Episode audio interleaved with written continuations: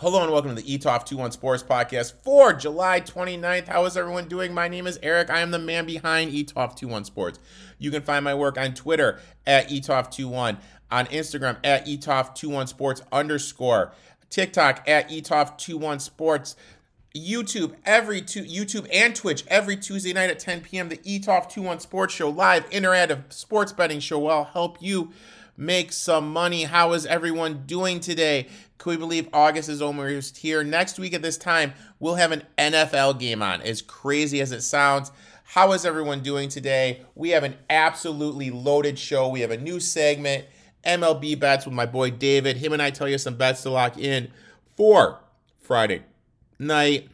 My boy Sterling comes on, talk a little AFC, give you an AFC betting pre an AFC betting preview for the whole conference.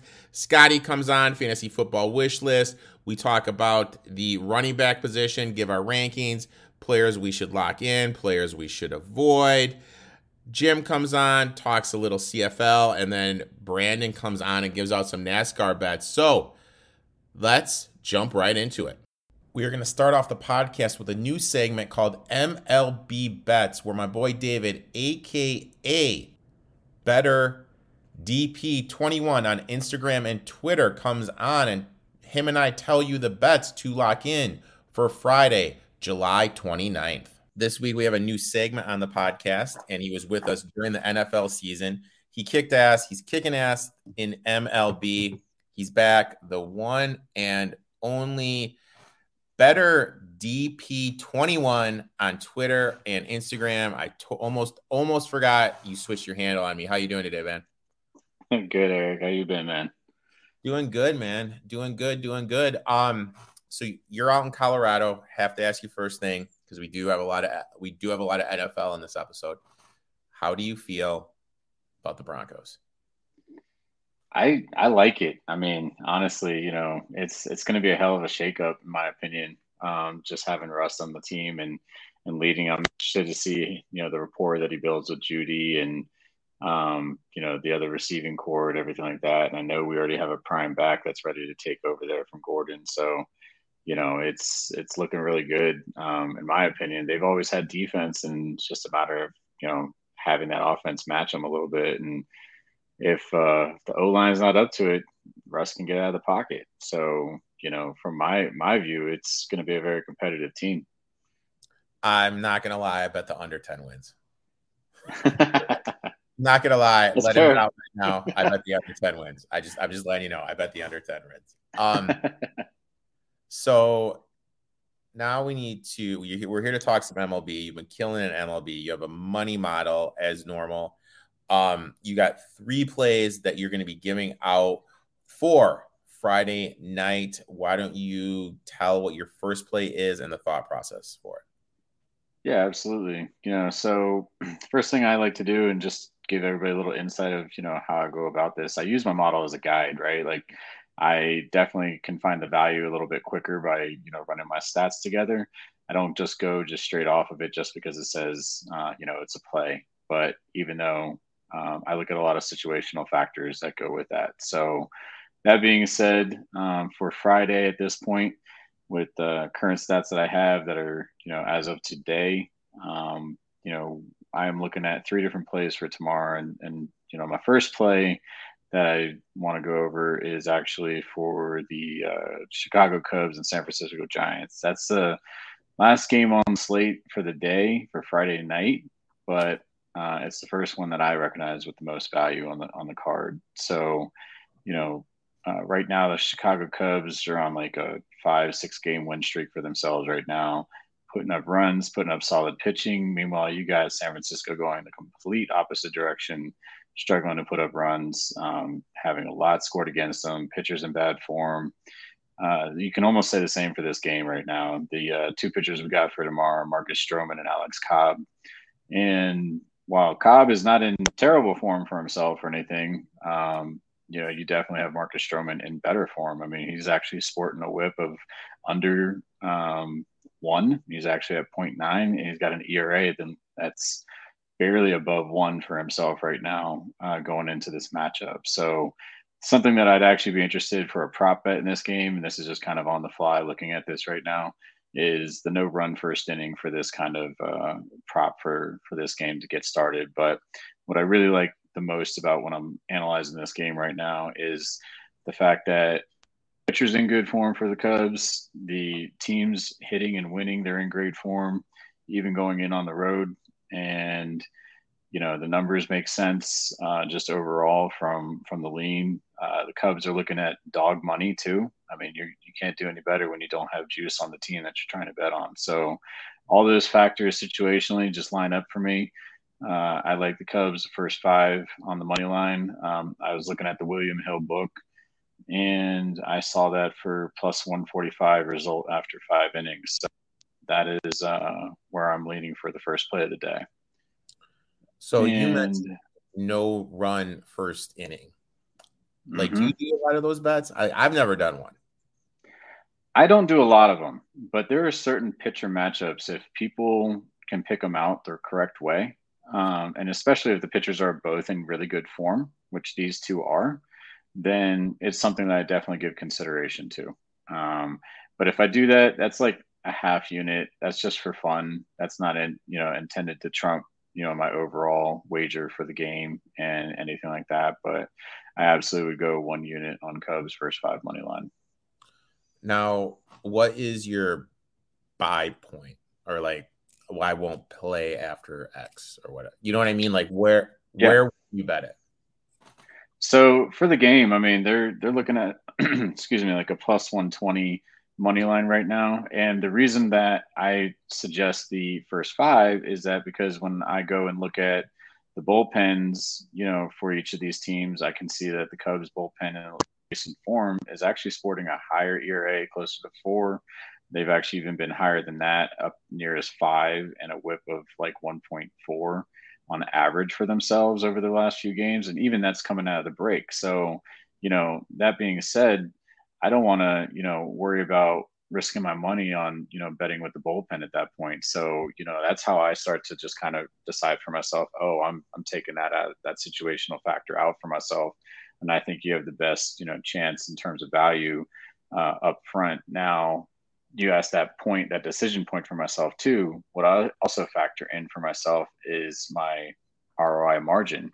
Um, looking at you know where this team would sit with a 145 odds in the first five is actually returning a 22 and a half percent margin on that line.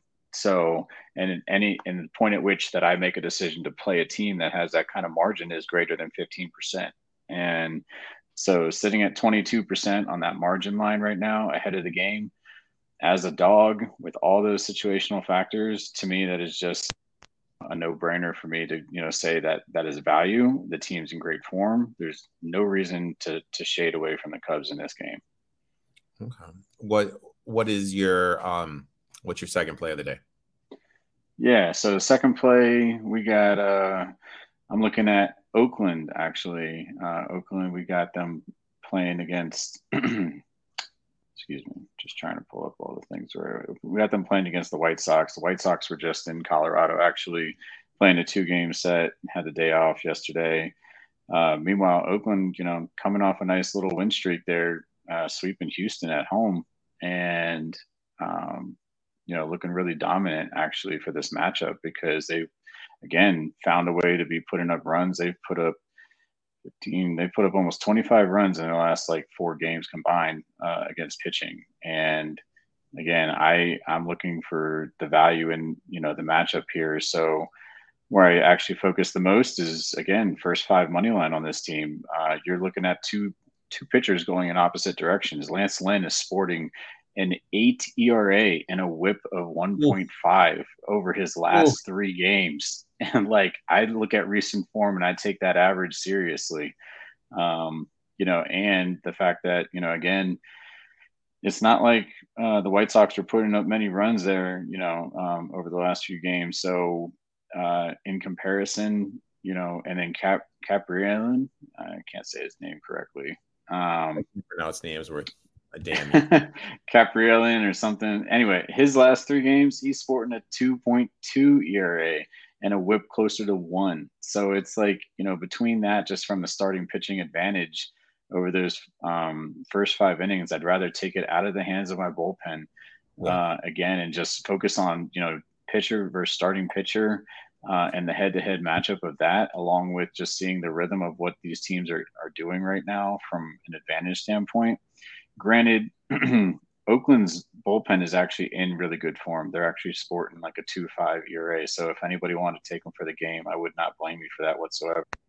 Um, the White Sox uh, bullpen, though, the last three is sporting an ERA closer to seven.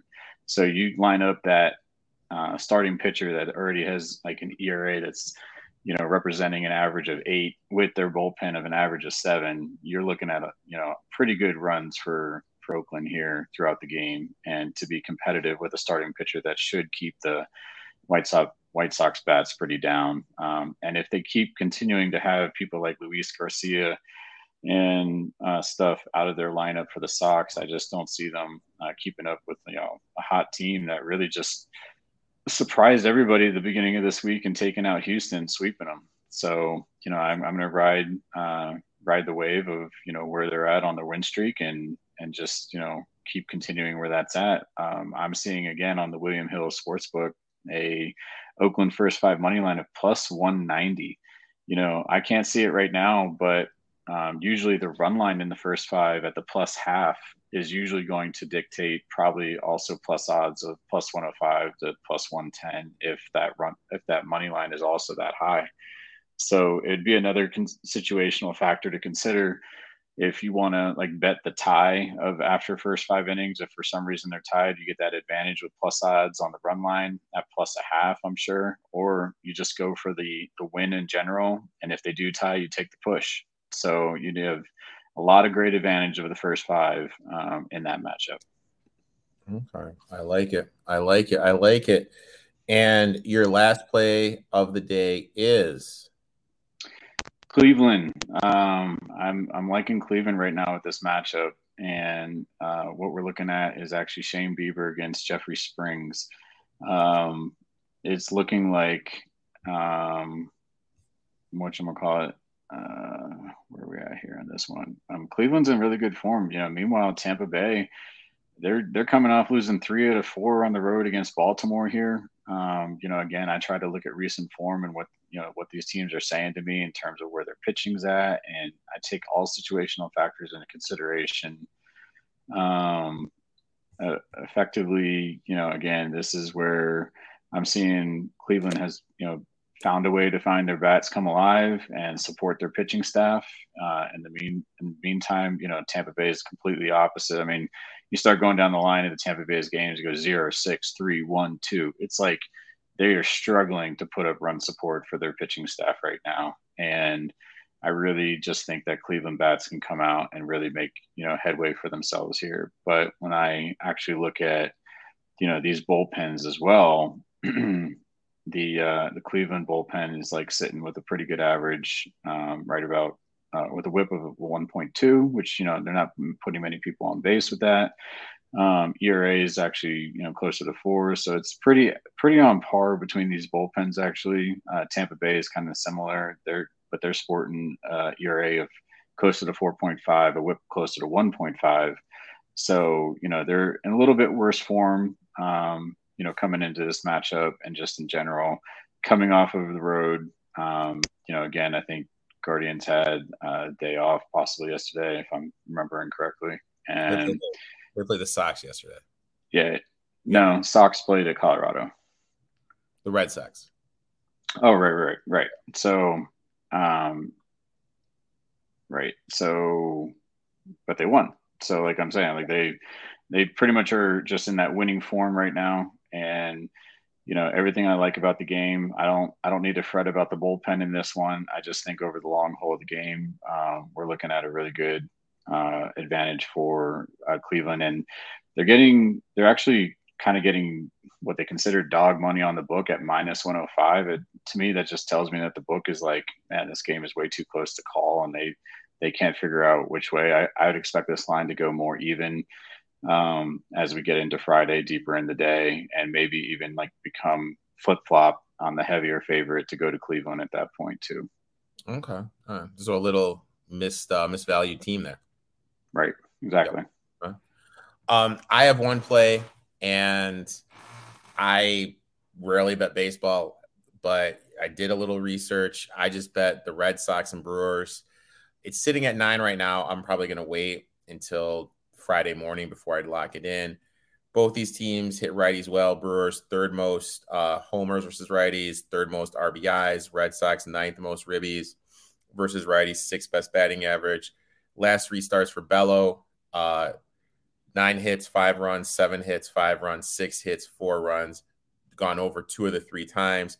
You look at Woodruff; he started six games, both home and a road home, he's only given up eight runs, but on the road, he's given up 25. So he does struggle a little bit more on the road. So I'm going to take the Red Sox and Brewers. I'll call it over nine for the sake of the show.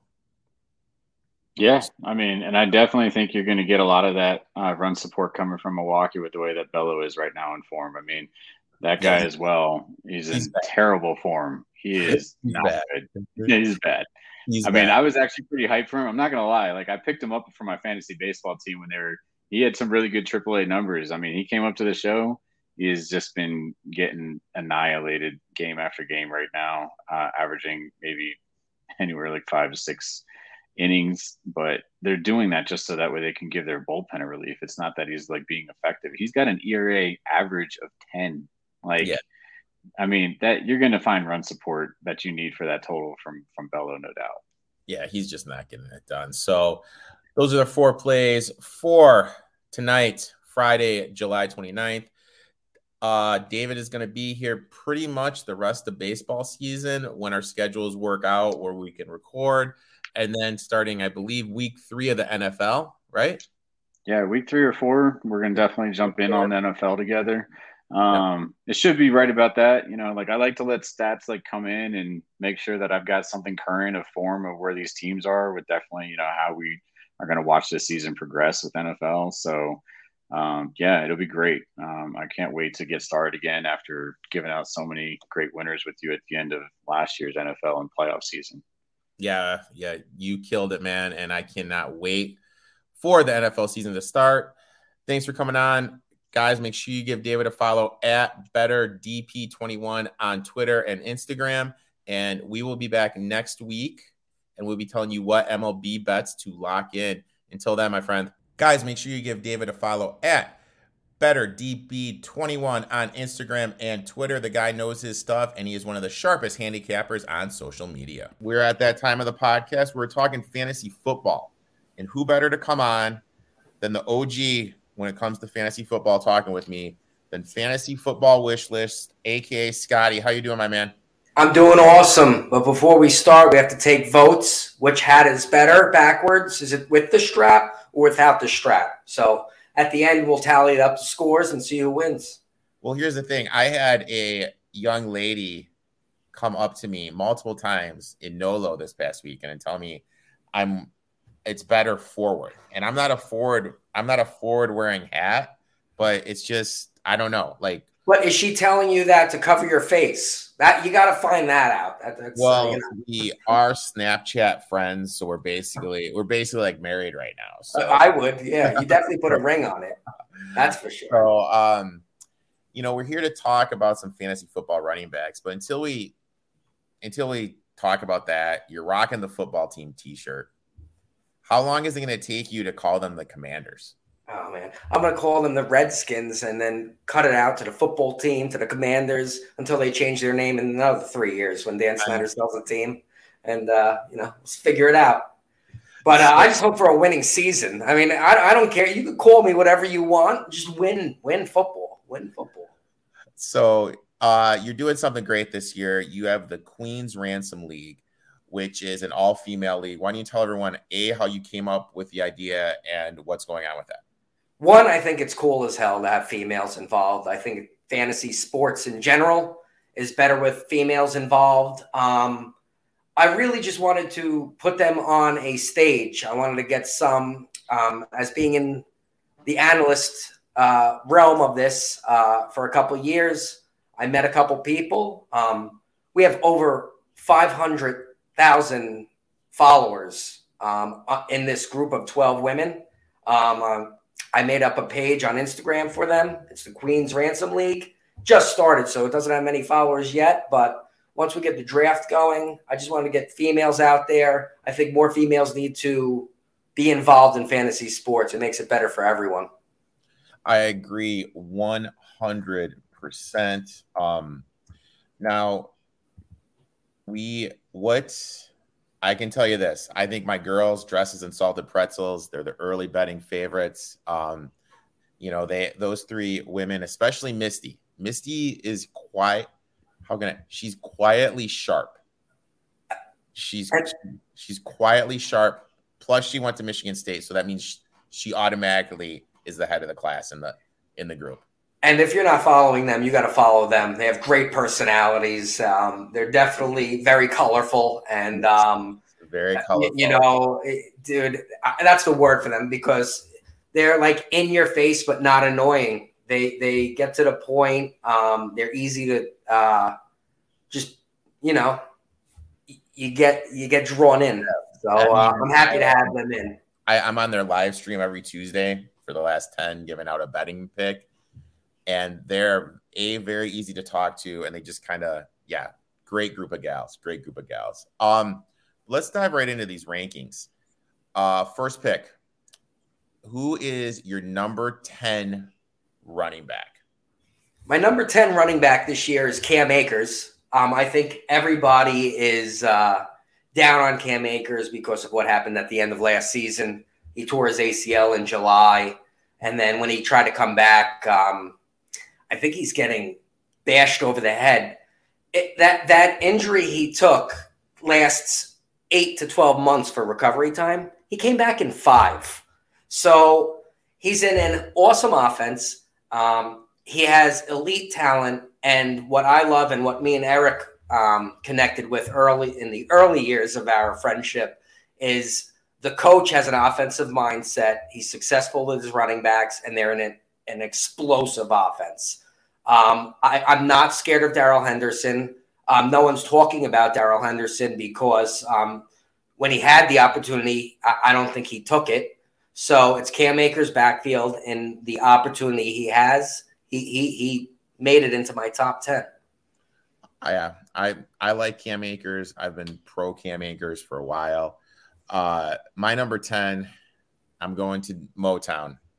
I'm going D'Andre Swift. Lions greatly improved their offensive line. Campbell's been adamant he wants to run the ball, old school mind, control the clock.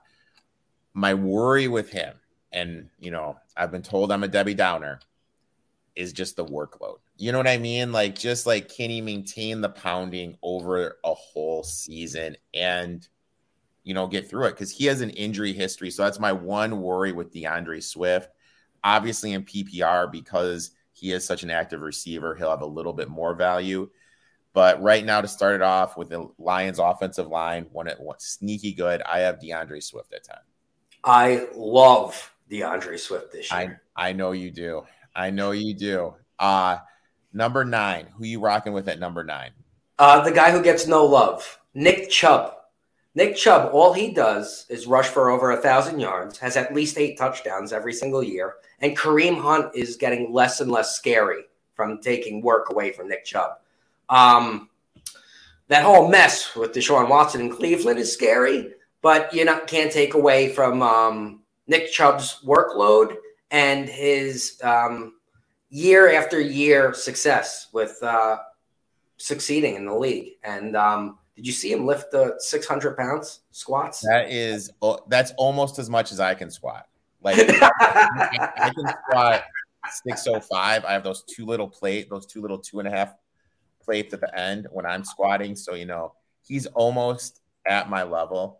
I, I, I could squat 600 as well, but my decimal point is after the first zero. Um, here's here's my thing. You mentioned Kareem Hunt, and I was going through this, and this absolutely blew my mind. Right leg alone, he's had six flipping injuries. Yeah. Six injuries to one leg. Like, just let that let that absolutely just sink in. It just it's mind-boggling to me that Erik, as you get older, do your injuries get easier? Oh my god, like like if I mean I don't want to go through everything I have to do to my body that's like just slowly breaking down. yes, from breathing too heavy. Oh my god, it's just it's just brutal. I mean, I played I was a D1 athlete, played a little, sniffed out a little low level pro, and my body is just deteriorating. I mean, I got shoulder, elbow, knee. And when you see one guy have six injuries to one leg, it is a little worrisome. Um, I love Chubb. I have him a little bit higher than you. My number nine, and this is when this is when I'm gonna catch flack from people. Derrick Henry, number nine. Um, you know, I'm worried about the injury. I'm worried about them losing some guys on the offensive line. And I'm worried about Taylor Lewan, who just hasn't been the same since the ACL injury. So I have Henry at number nine. The guy's a beast. He didn't look the best when he came back. And just, I just, I don't know. I, I have Henry at nine. I'm just down on him this year. Absolutely. And in years past, I gave Henry no love, and I was with you but after he proved me wrong the last two years, I mean, except for the injury that happened last year, mm-hmm. I kept bashing Henry, bashing Henry, and I'm like, guys, relax. But um, how you're feeling, I think we're turning the opposite here. But uh, he doesn't have many years left either. He's getting older. He's big, and he's a big man. He's getting hit. He's getting into like 30 car accidents a game. Every mm-hmm. time, like Reggie Bush said it in a, a speech, he said getting hit in football is like getting into a car accident. And Derrick Henry touches the ball 30 times for that team, and they're going to be a horrible team this year. Um, he's going to be in 30 car accidents a game. So can his body hold up? It's just, that wear and tear just gets to you. Yeah. Eight. Who you rocking with at eight? At eight, I have Joe Mixon. Um, Joe Mixon, the Cincinnati Bengals surprised a lot of people last year. Um, Ja'Marr Chase proved he's an elite wide receiver. Joe Burrow still has that connection from college.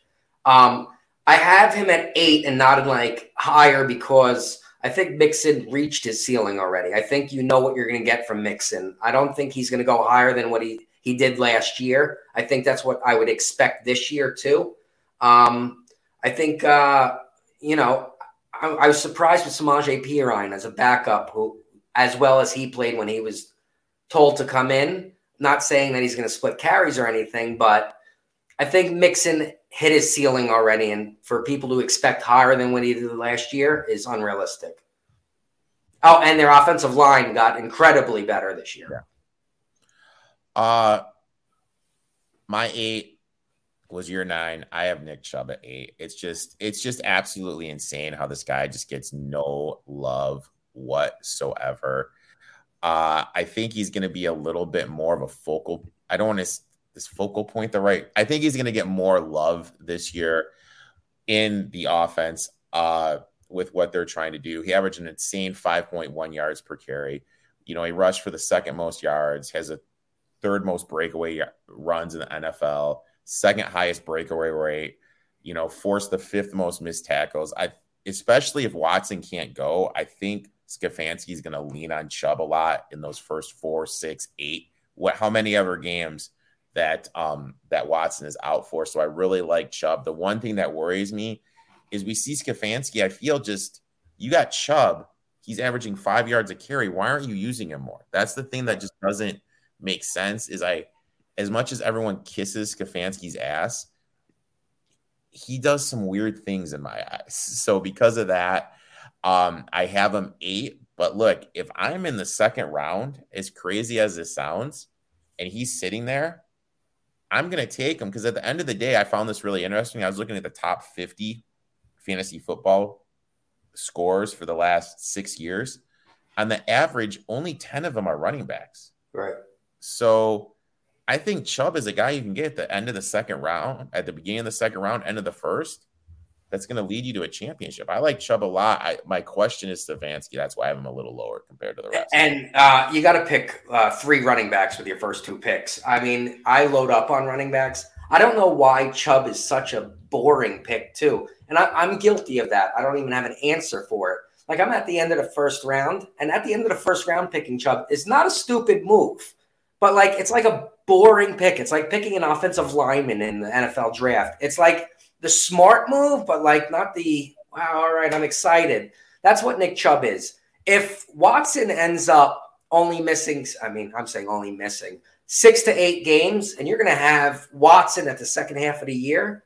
I bump Chubb up, uh, Chubb up, because Watson, with his ability to use his legs, is going to make more openings for Nick Chubb to uh, find room. That's a good point because with Watson back there, they're going to use a lot more RPOs.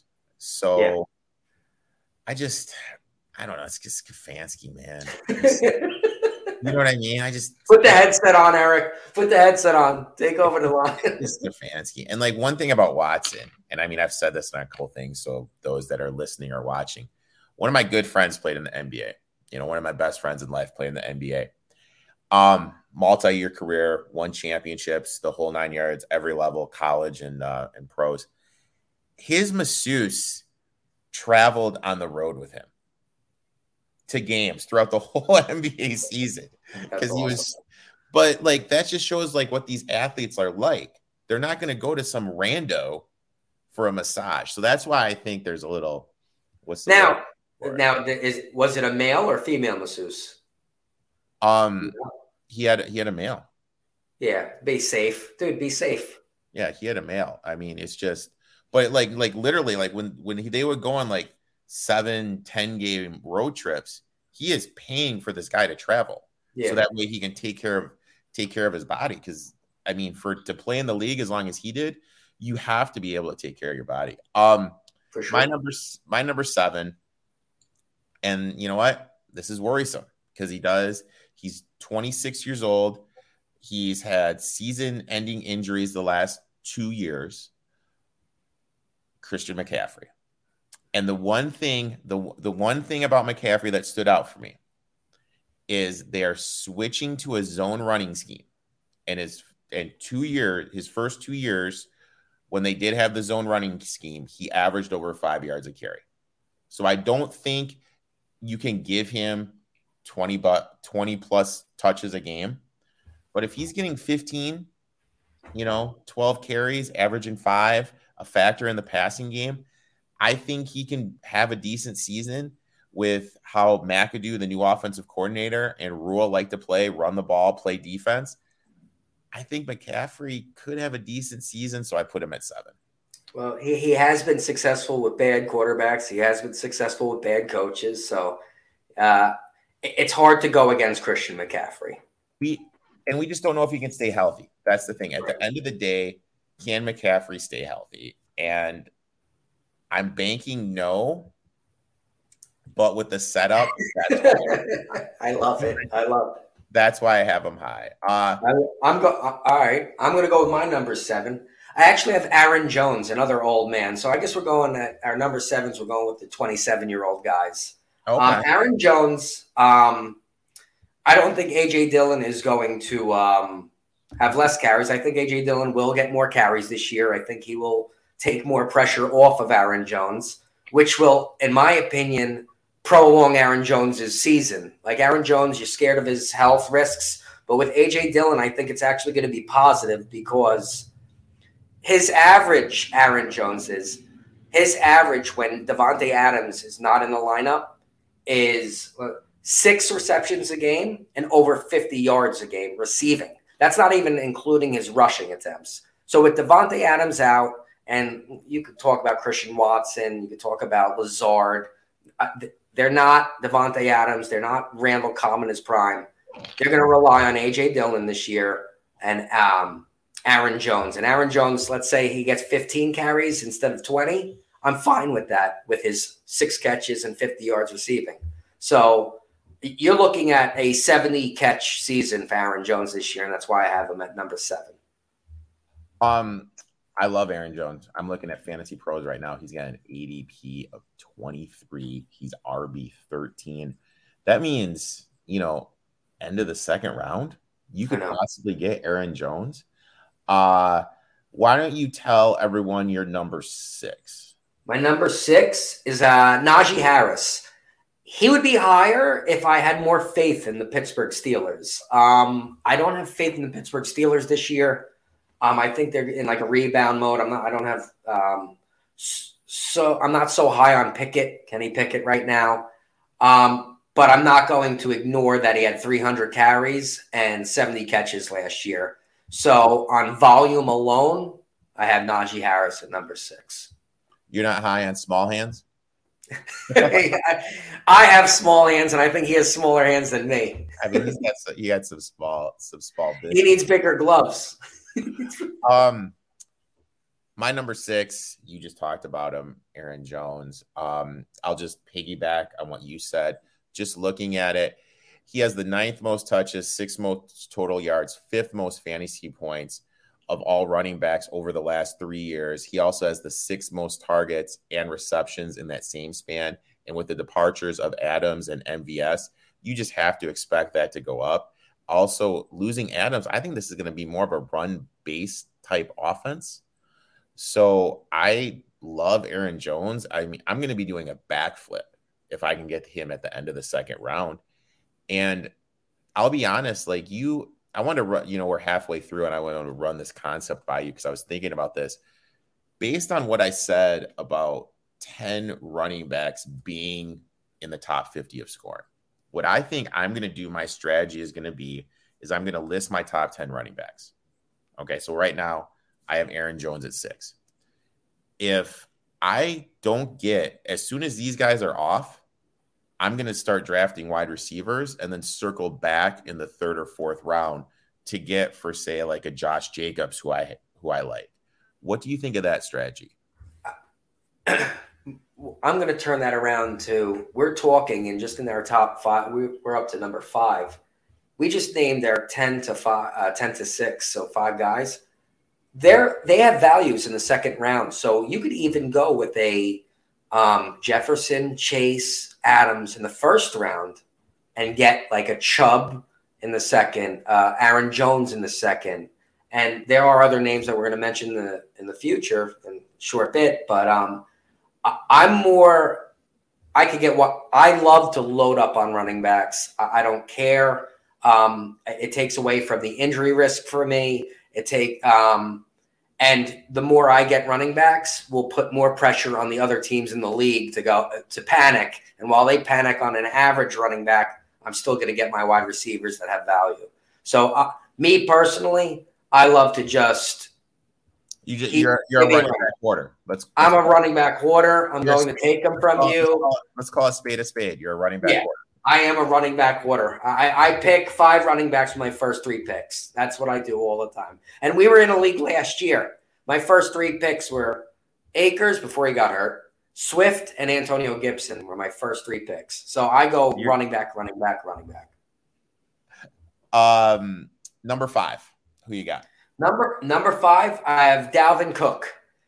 Um, fantasy elite fantasy running backs have like a three to four year lifespan being elite, and then they either drop off. Like they usually start their season slow, and then they go into their three or four season elite status, and then they drop off. I think he's on the brink of his elite status right now. This is going to be the last year you're going to see Dalvin Cook in the first round, but with the offense and the the Justin Jefferson gritty gritty. Um, he's going to keep, he, he's a safe first round pick in Dalvin Cook. Once the first couple go and you, you see like Jefferson go, Dalvin Cook is the first like all right, he's he's the I'm sorry, he's the last safe pick, I believe, as a running back one. This is where we get juicy because I disagree with you. I disagree, oh! I disagree with you, but we'll we'll circle back to that later. Later, you got it. Um, my number five is J Dub, Javonte Williams. I absolutely love this guy. He led running backs in broken tackles, rushing attempts per broken tackle, second in RBs last year with missed tackles, fourth with missed tackles, forced, excuse me, ninth in total yards after contact. This guy's a beast. And the thing that's going to happen in um, Denver this year is they faced most of the, the most stacked boxes in the NFL last year. Now you have Russell Wilson back there. When that happens, he's going to audible out. So you're not going to be facing that many stacked boxes. Am I worried about the split time with Melvin Gordon? I am. But Melvin Gordon's 29 this year. And this is he's at the age where we start to see running backs deteriorate. Um, you know, I expect Williams to be the RB1 and I like him a lot this year, especially with Hackett coming in to be the new coach. I I have Javonte as running back five. Now I'm going to go to you went after my cook, so I got to go after Javonte. So after the season ended last year, I had Javonte in my top five running backs for next year. Like I always try to predict a year ahead, you know, see if see if you hit. I had Javonte as a top five running back, actually a top five pick for this year. Hmm. Um, when Melvin Gordon came back, yeah, he's 29 years old. I didn't realize how good Melvin Gordon played last year. And I know a year is a difference, but that scares me. And I love Javonte Williams. I think he's a top three running back in the league, especially with Russell Wilson at the quarterback. Melvin Gordon is just going to piss people off. Yeah, I'm. I don't know. Like it's just the talent's just there, and he does so much more, and he's younger. Yeah. I just. No, I, agree, I, agree, with you. I, I, Melvin Gordon is a thorn. He, he is a he is a he's a thorn in my side. So, uh, number four, who who you rocking with? Um, the guy playing in the best offense in football, uh, Austin Ekeler. Um, Isaiah Spiller was a great draft pick by the Chargers. Um, I think he's a great running back, Isaiah Spiller. But um, he's not going to take half the carries or he's not going to take half the catches from Ekeler. Ekeler's still the man there, and they arguably have the best quarterback in the league. I, am not knocking Josh Allen. I'm not knocking Patrick Mahomes, but you're looking at um, three young, good quarterbacks, and Justin Herbert's one of them as like absolutely elite and fun to watch for the next 10 years. And um, Austin Ekeler, he, you're safe with him catching 50 balls. Um, you're in a throwing offense, so they're not crowding the box. Um, if Ekeler could stay off the injury, just like any other running back, um, you're safe top five running back right there. I love love Ekeler. I'm yeah. a little bit higher than you. Uh, my number four, I went with Najee Harris. And it's basically like we want someone that's the clear cut number one with no competition. You know, we just were talking about he made some great points with Javonte and Melvin. Uh, with Najee, there's nobody else there. You know what I mean? So he's going to be there getting all the love. Mm-hmm. Last season, he played 84% of the snaps at running back. The next closest was David Montgomery at 75%. So, I mean, that's just how much he is there. Of course, Big Ben not being there. Big Ben averaged the league worst 6.8 yards per tar- per uh, depth of target. So that means a lot of dink and dunk to uh, Diontae Johnson and um, Najee. So he's not going to get that many receptions, but mm-hmm. just opportunity alone, that's why I have him as high as I have him because he's going to be the only game in town. Canada, Matt Canada, their OC, he likes to run the pistol. You can't run the pistol and RPOs with Big Ben. So with mobile quarterbacks, I think there's going to be a little bit more RPO in the offense this year. So I don't like the Steelers that much. I bet them under seven and a half wins, but I got Najee Harris as running back for. He's a workhorse. Yeah. He He's a workhorse. He, you got to you got to bet on him just on volume alone, and I agree with you a thousand percent. Uh, who's your number three? Number three, and I'm not embarrassed to say this, and uh, this will eye opening, is D'Andre Swift. I think D'Andre Swift could actually end up being RB1 this year. And Erik, I understand you're a Detroit fan, so you're also like me with Washington. You're not going to hype up Washington players like you don't probably don't hype up Detroit players, correct? No. So w- with this, with D'Andre Swift, I, I compare him to Dalvin Cook, and I want you to listen to this. I got these stats. Dalvin Cook's first year, he had 354 rushing yards. Swift's first year, 521. This is what's crazy. Dalvin Cook's second year, 615 yards. Swift's second year, 617 yards. They are parallel to what they're doing. After the first two years of Dalvin Cook, oh, he's injury prone. I'm scared of him. He does have the explosiveness, but I'm scared he's injury prone. D'Andre Swift, love D'Andre Swift. He's explosive, but he's injury prone. explosive but injury prone. Detroit got better, and D'Andre Swift is parallel to Dalvin Cook. And when Dalvin Cook turned 23, he became an elite running back. D'Andre Swift's 23 years old. This is when D'Andre Swift is going to be on the map. This is when you're going to see Kamara leave, Ezekiel Elliott leave. That genre of running back, elite running backs, are going to step aside, and a new one is going to arise. And D'Andre Swift is going to be one of those guys. So I have him at number three. As a Lions fan, I can I am just so used to being let down. so like like you know what I mean? Like I yes, I know exactly what you mean. in my off I have Lions offensive line, one of the better ones in the league. So I completely agree with everything you say. It's just that I'm so used to being let down as a Lions fan that that that that is what I'm expecting. But I could easily see Swift being that high, a top three, top four, top five type guy. Um, my number three, he was your number four, Austin Ekeler. Uh, I had him as my number two running back last year, and that's basically what he what he finished as. But something big has happened this year in I almost said San Diego, excuse me, Los Angeles, and nobody is talking about it, but I'm going to talk about it.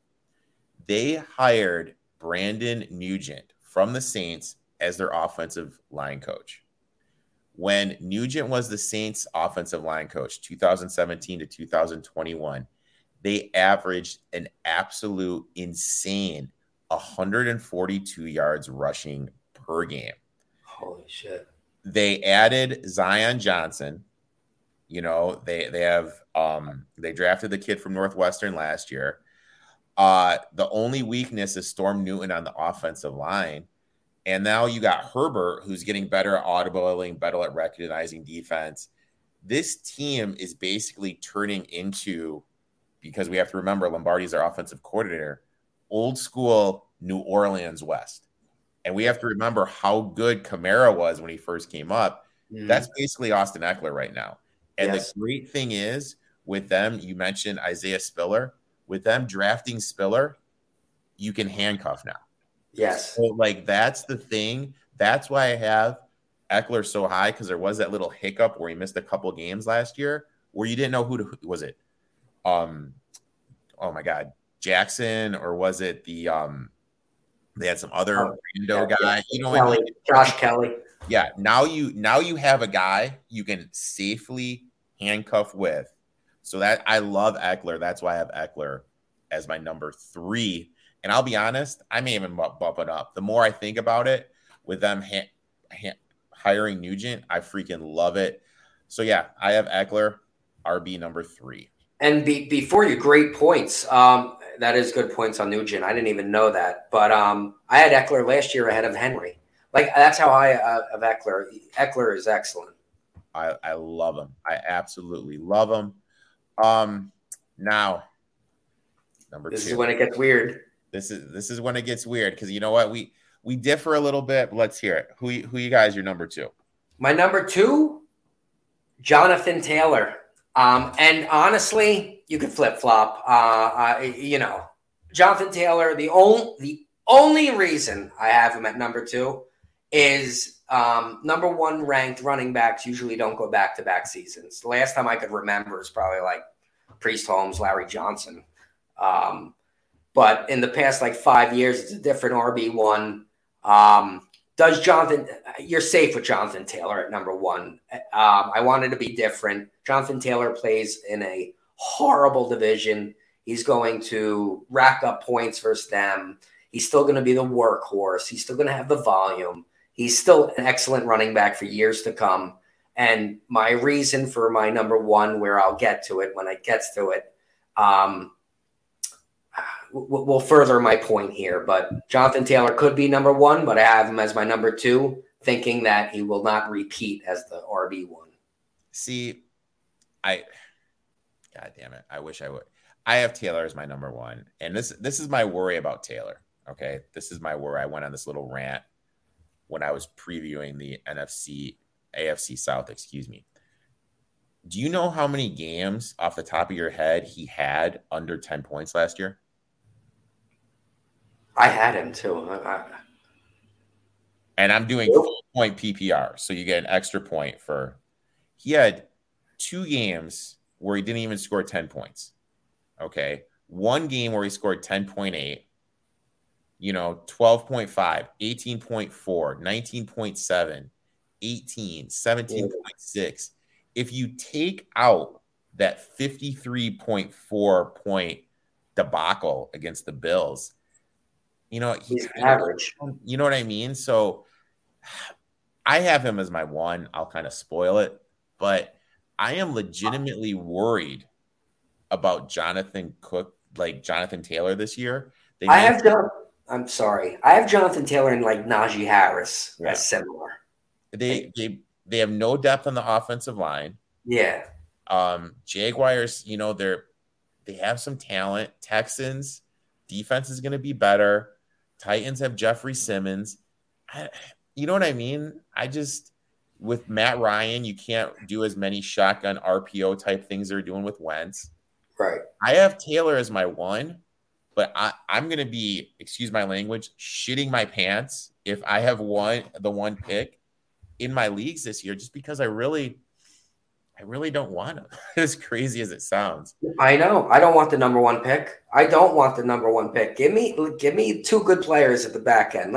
Give me the choice of who I'm picking. I don't want to have to make that yeah, starting I don't, I don't want I don't want that at all. At all. You know, I want, I want the back pick, like you were saying, get two players I'll be absolutely comfortable with. Yeah. That's what I want. Um, so I'll go back, I'll circle back my number two, and you know, we're gonna differ here, is I put Joe Mixon. I put Joe Mixon as my number two. Uh, I'm their offensive line, as you mentioned, has improved. The Bengals were only 20th in pass attempts last year. So it's not like they're running the ball. They were 10th in early down runs last season, sixth in early down runs with the lead. So at the end of the day, he likes Zac Taylor likes to run the ball. Mixon had was sixth in snap percentage in 2021. He was second only behind Najee Harris in rush share. I think at the end of the day, Taylor still likes to run the ball, and I think Mixon is going to be that guy. Am I concerned about him not being like the quote unquote third down back? Yeah, I am, but I just think when you get that much volume and you seeing that high of a snap percentage, the sixth highest in running backs, I'm not really that worried about it. So yeah, I got I got Joey Mixon as my RB two. Who's your RB one? My RB one, and I'm going to try to veer you into uh, you agreeing with me, but I'm going to ask you questions and see if you agree. So I do not believe Derrick Henry is a Hall of Famer right now. Do you agree with that? I don't know. I if he reti- if he retired, would you put him in? If he retires right now, I say no. Okay, so we're on the same page there. Is Derrick Henry a Hall of Fame player? See, my standard, I think the Hall of Fame is becoming way too like easy to get in. Yeah. So, so here, here's where I'm getting at, Erik. I do not believe he's a Hall of Fame player right now. If Derrick Henry retired right now, he's not in the Hall of Fame. And I agree with you with that. Mm-hmm. I personally think Derrick Henry is a Hall of Fame player, though. But to get into the Hall of Fame, he needs to have two more Derrick Henry seasons. Mm-hmm. So he's my RB1 because I'm going to pick him in the middle of his Hall of Fame career because I'm banking on he's going to make the Hall of Fame. I bet Derrick Henry makes the Hall of Fame. And for him to do that, he needs two more Derrick Henry seasons. So give me him as the RB one, and I'll just ride it out that he's going.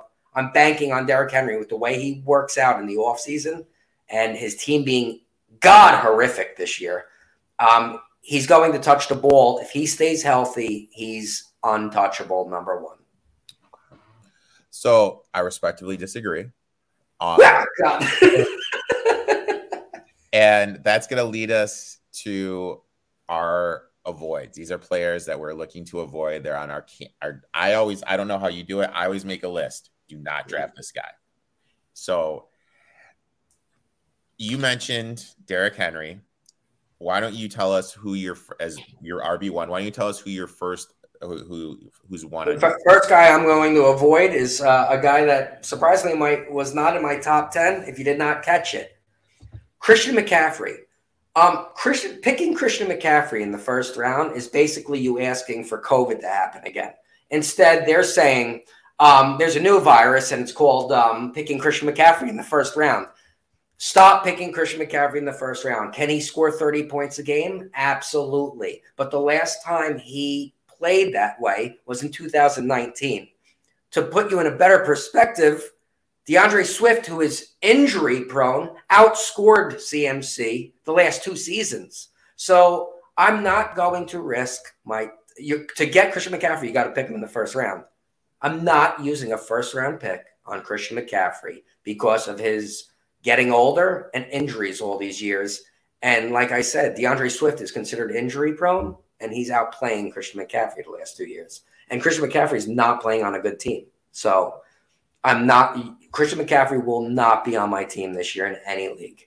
It just blows my mind how people are drafting him as RB3 right now.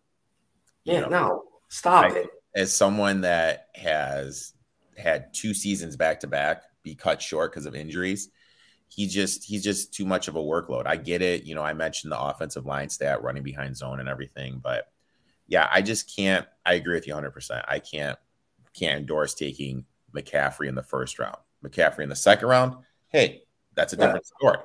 But yeah. first round, no.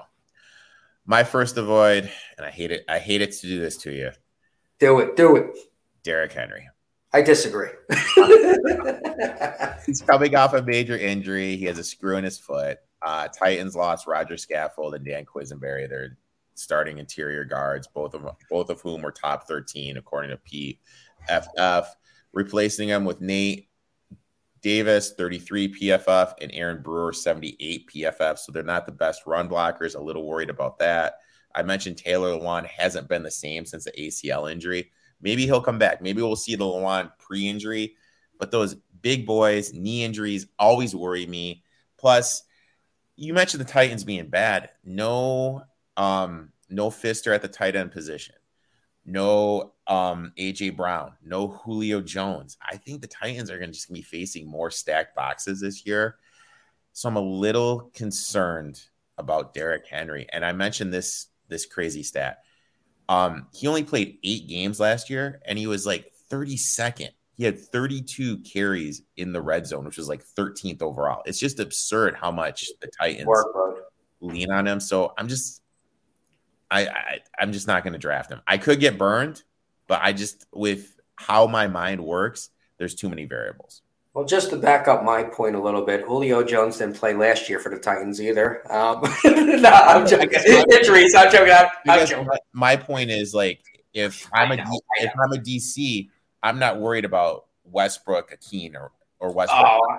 I'd be more worried about Julio. You know what I mean? So it's just like I'm busting balls. I'm busting balls. I, I just uh, you know, I, am I'm, I'm going with I, I truly do believe he's a Hall of Fame running back, and he's not a Hall of Famer right now. So I'm I'm going to ride the wave, and you're going with the uh, plus 144 on this bet.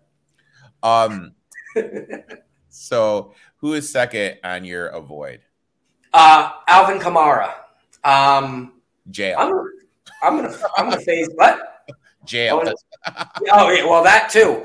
Even yeah, even without you, yeah, first of all, Mark Ingram put him on the board at the end of your draft. He might go undrafted, but uh, Alvin Kamara, since Drew Brees left, that first year I was like, eh, he's still good. Let's give him a chance. Without Drew Brees, Alvin Kamara is an average running back at best. Um, I would fade all the Saints. Uh, I would fade Michael Thomas too. That that team is just a train wreck. And like Erik just said, he might be uh, facing a suspension up to six games. So I'm avoiding Alvin Kamara at all costs. Yeah, I agree 100%. He, if you didn't take him, he'd be on my avoid list. Um, yeah. Second, now don't get me wrong, I love Cam Akers. I love Cam Akers, but I can't go against history. No running back has ever came back from Achilles and finished as a top 12 in fantasy football scoring the next season. Now, oh wow! Now The so next, that's that's different than what happened to Jamaal Charles. Jamaal Charles didn't. I'm trying to remember next season though.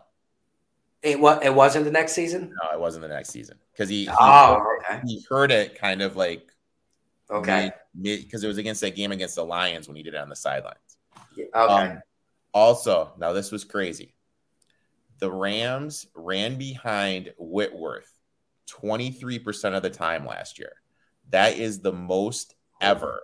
And he's gone replaced by Joe Noteboom, who's never been a starter in the league before. There is way too many tr- questions for me to trust Akers. Uh, great points. I would follow that lead. you which... know what I mean? I just can't. There's just too many questions. Now, don't get me wrong. I have a Cam Akers shirt. When he was coming out of Florida State, I had him as RB1. I am pro Cam Akers. yeah. And I hope to God I'm wrong. But when I just kind of sit back, I just can't. I can't. No, and to anybody that's listening to go by history. When something like that happens, go by that trend. Don't go by your gut in that instance. Like usually, if you're going between two players, then go with your gut. But if you have history behind it and what the points Erik's making, if it's hasn't happened, go with the facts. Who's third on your avoid list? Um, Fatty, uh, Leonard Fournette. Um, basically, you know, we were all shocked when the Jaguars were like, "Oh, we're trading Leonard Fournette." I was in my work van. I went, "Hold on, I got to check this again." The Jaguars gave up Leonard Fournette. I said, "Well, holy shit!" So he must be a head case. Then he goes to Tom Brady, and Tom Brady keeps him in line. And I'm like, oh, Leonard Fournette, he rejuvenated his career. He's going to be a, a stud. I can't wait to pick Fournette. Then once Tom Brady probably retired, that went after the season or after the Super Bowl, he retired. Leonard Fournette went straight to a Waffle House. And I think he just ate about 40 waffles, dude. That guy is 260 pounds in camp, not only in one um, source. All the sources said they went to camp 260 pounds you know, and you deal with professional athletes, Erik. You got to, we're a month away from the NFL season. You have to get into training, and it takes time to get fit again and get back into shape. Not only does he have to get back into shape, he has to lose 40 pounds. I, um, I'm not banking on that. And there's a reason the Jaguars let him go because the guy's clearly a head case. Tom Brady had him for one season, kept him in line, which Tom Brady usually does. That's why he's a professional. But now that Tom he, he's coming 40 pounds overweight. Can't trust that. And he doesn't have enough time to lose it. So bye bye, Fournette. And just to piggyback what you said, they lost their center, they lost the guard. Um, Arians isn't there anymore. I think Arians really was the man behind the offense, not Leftwich. So there are a lot of concerns. But I will say this I was in. He lives in New Orleans. I was in New Orleans for a weekend, and I gained ten pounds. So I, you get it. You know, I get it, dude. Like that's a that's a great. How much is a plane flight to New Orleans? I'm starving. oh my god. Um, my next one, I'm going Dalvin Cook, and he's he's it's just availability. I want to be able to draft someone that's there for the playoffs, there for the semifinals, there for the championship game He's never made it that far. He's always hurt. Um, and this is like a key thing. Like you and I both agree in handcuffing. Now, forever, you could okay, fine. Just just get Alexander Mattison. But the thing is, is the Vikings brought in Kevin O'Connell. O'Connell is switching, so they're not going to be strictly a zone scheme anymore. It's going to be more of a combo, you know, a combination between power and zone runs. Mattison has never ran anything but in a zone scheme. Oh. And we oh. saw when Devonta Freeman was with the Falcons, okay?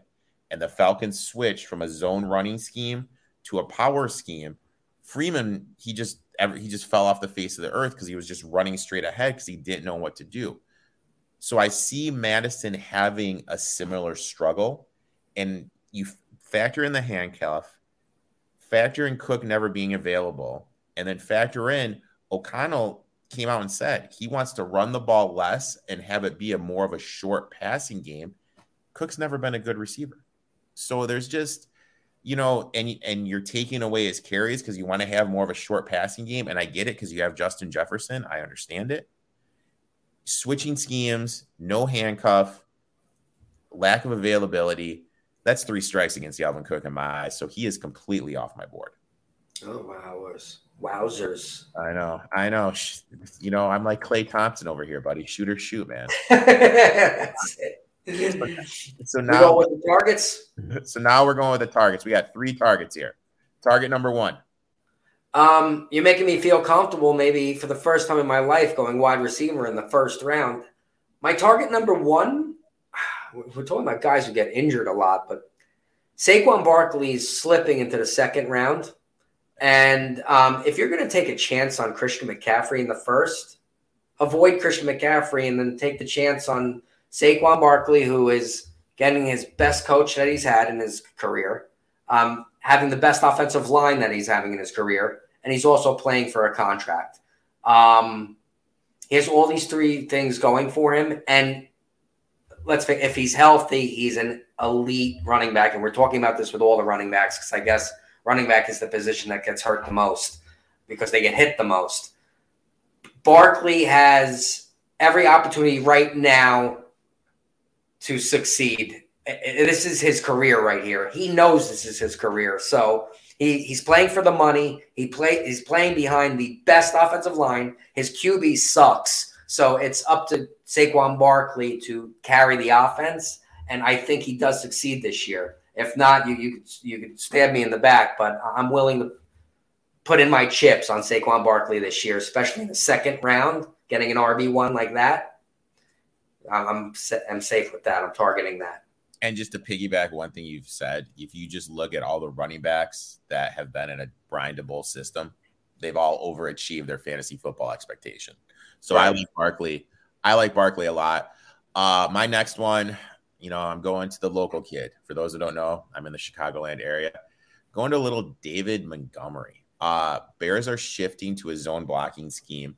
Montgomery averages almost a whole yard better running zone runs compared to non-zone runs in his tenure in the league. Uh, they'll be running a little bit more RPOs this year with fields that will freeze the linebacker, open up more lanes. Plus, they hired Chris Morgan as their offensive line coach. Chris Morgan has a history of going to places and improving their offensive lines and making them finish a little bit better over the last three th- seasons, Montgomery fifth most touches, ninth most total yards, 11th most fantasy points. I like Montgomery here. I mean, heck, his ADP, according to um, Fantasy Pros right now, he's RB 19, 35th overall. This is the guy in the third round that I absolutely love. David Montgomery is the Nick Chubb of the third round. He's the guy who just continually um, puts up numbers constantly and he's reliable and he, he doesn't get hurt and he just plays and plays and puts up the 15 points 15 points 15 points. He's not throwing you to the 30 point game but i'll give you 15 dude. I'll give you 15 15 15 and people are bored to pick david montgomery and he's a safe bet. I love david montgomery. I absolutely love him too. Who's uh, who's your next target? My next target is ronald jones um, I think Ronald Jones is the best RB two the Chiefs had had have had in the last since Damien Williams, I guess, since he got hurt. Um, he's better than Darrel Williams. Um, Helaire is proving he's not a workhorse running back. I don't honestly, I don't think Helaire's good. Um, he can't break tackles. He's not a goal line rusher. Um, Ronald Jones, it might bore people, might surprise people, and people might think he's been in the league for 10 years. He's only 24 years old. Um, he can catch the ball out of the backfield. Um, and with opportunity with Andy Reid, and we've spoken about this before, Andy Reid excels with running backs. And in the past two or three years, it seems like the backup running back for the Chiefs is putting up the numbers over Helaire since Helaire's been drafted. And I think it's going to be an even um, what's the word I'm looking for? The carries. They're they're going to split split carries. Um, so getting Ronald Jones, who's basically getting undrafted, and having a guy who literally will be your RB four. I'm targeting Ronald Jones at the end of the draft where people are just going, who do we pick? I'm picking Ronald Jones comfortably, splitting in the Chiefs offense. I love Rojo this season. Just to piggyback one more thing you said, Chiefs have a sneaky good offensive line. Their defense isn't going to be as good. Mm-hmm. It wouldn't surprise me if they grind out a little bit more. And Helaire's shown that he can't run in between the tackles. Something I said when they drafted him, no big deal. But you know, I just and Rojo can he, can pass pro. Yes. You know what I mean? He just can do a lot more. So I I freaking love Rojo. and, and people think he's older than he is because yeah. you talk about him all the time. He's only 24. It's it's crazy. He seems like he's been around in the league forever. Right. Um, my next one is Damien Harris. He's going to be their RB one.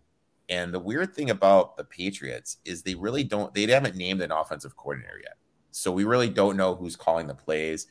Uh, if it's Belichick or Patricia, which sadly it could be Patricia, they're going to lean on their defense. They're going to look to run the ball more. Patriots are one of the heaviest rushing teams in NFL.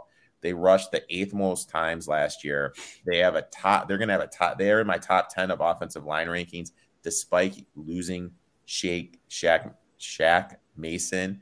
And also Belichick, he has this history when running backs are entering their final year of their contract and not re-signed of just absolutely just running them into the ground. And I think that's what he's going to do with Damien Harris. I think he's just going to run this guy into the ground. So yeah, I like him. I mean, I'm just looking right now at ratings. Damien Harris per Fantasy Pros. I can't even see him right now, but I I like him right now. I think he's insanely valued. Third, fourth round guy. I absolutely love him. 28. RB 28, 66 overall. I mean, this oh is this is you a guy. Fifth, sixth round. I mean, look. I mean, people are drafting Helaire, Singletary, AJ Dillon, Elijah Moore, Travis Etienne, Bright, you know, Breece Hall, and you know Antonio Gibson, all before Damien Harris, which doesn't make any sense to me. People are scared. What's your take on Stevenson? People are scared of him, but I mean, I like Damien Harris.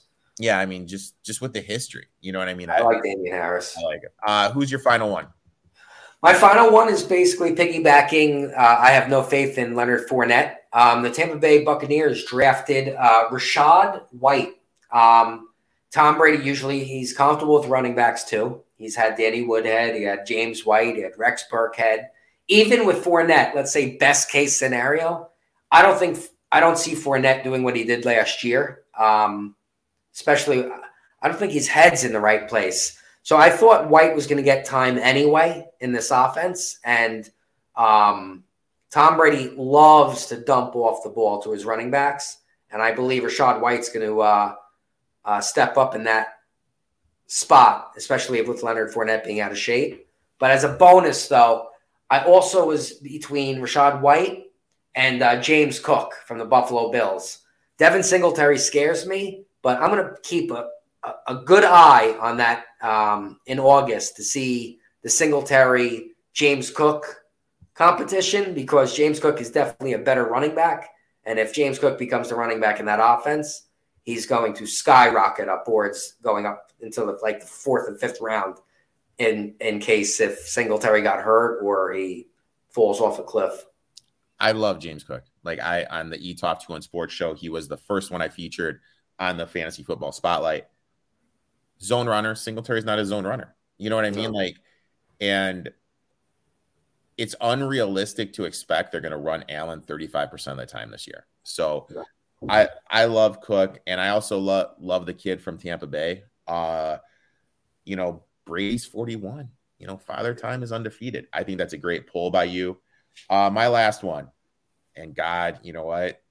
It's like it's like I love playing with fire. I just love playing with fire. I'm just throwing out these guys that everyone just cringes at when I say their name. And this is another cringeworthy name I'm going to be targeting. Josh Jacobs.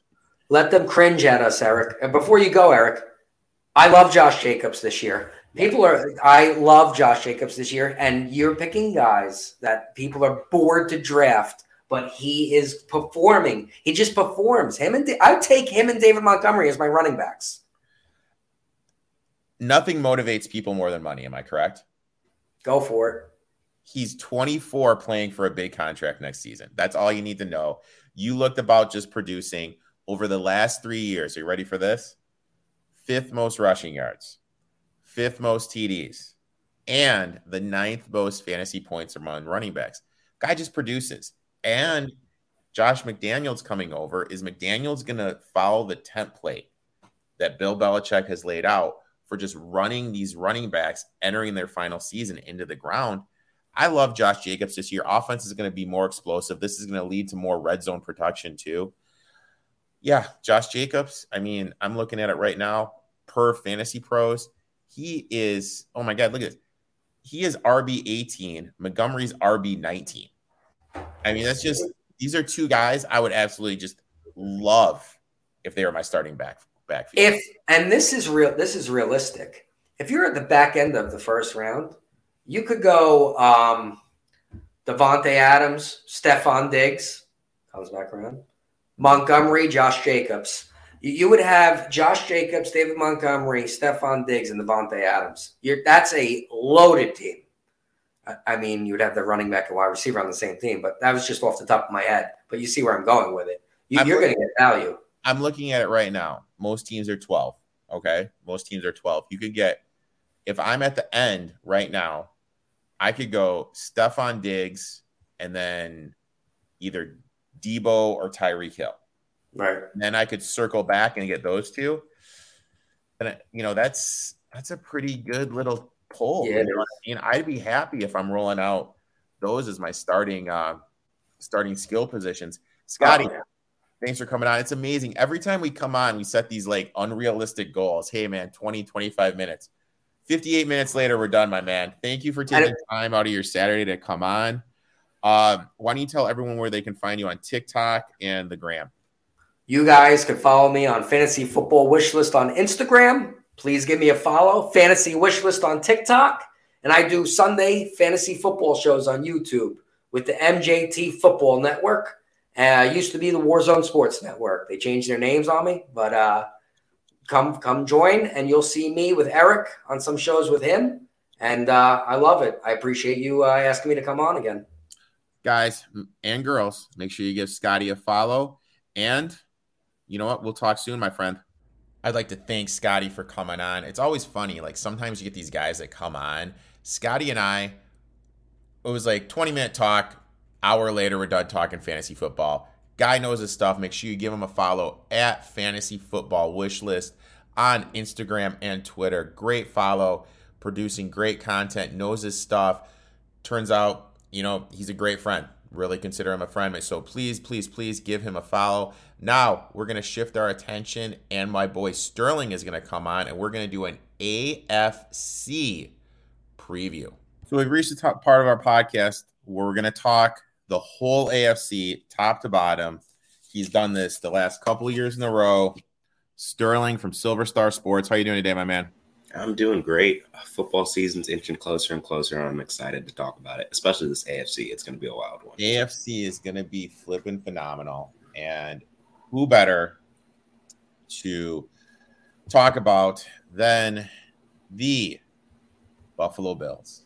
I mean, you want to talk about you want to talk about a team that's just been so close two seasons in a row. You kind of feel bad for them. Uh, they have made some interesting changes. No more Brian Daboll. The bull is gone. Uh, they brought in some key pieces um, in terms of Von Miller. Uh, they got Daquan Jones and Tim Settle to help the defensive line. They brought in Rodger Saffold and Dan Quessenberry to help the interior of the off of the offensive line. Interesting team here. You know, why don't we dive in? Why don't you tell me your initial thoughts of the Buffalo Bills? So the Buffalo Bills are an interesting team. It seems like everyone in the AFC um, has a little bit of hype around them, and especially the Bills. Um, they're the preseason favorites to win the Super Bowl. I looked earlier today, plus six hundred as the favorite.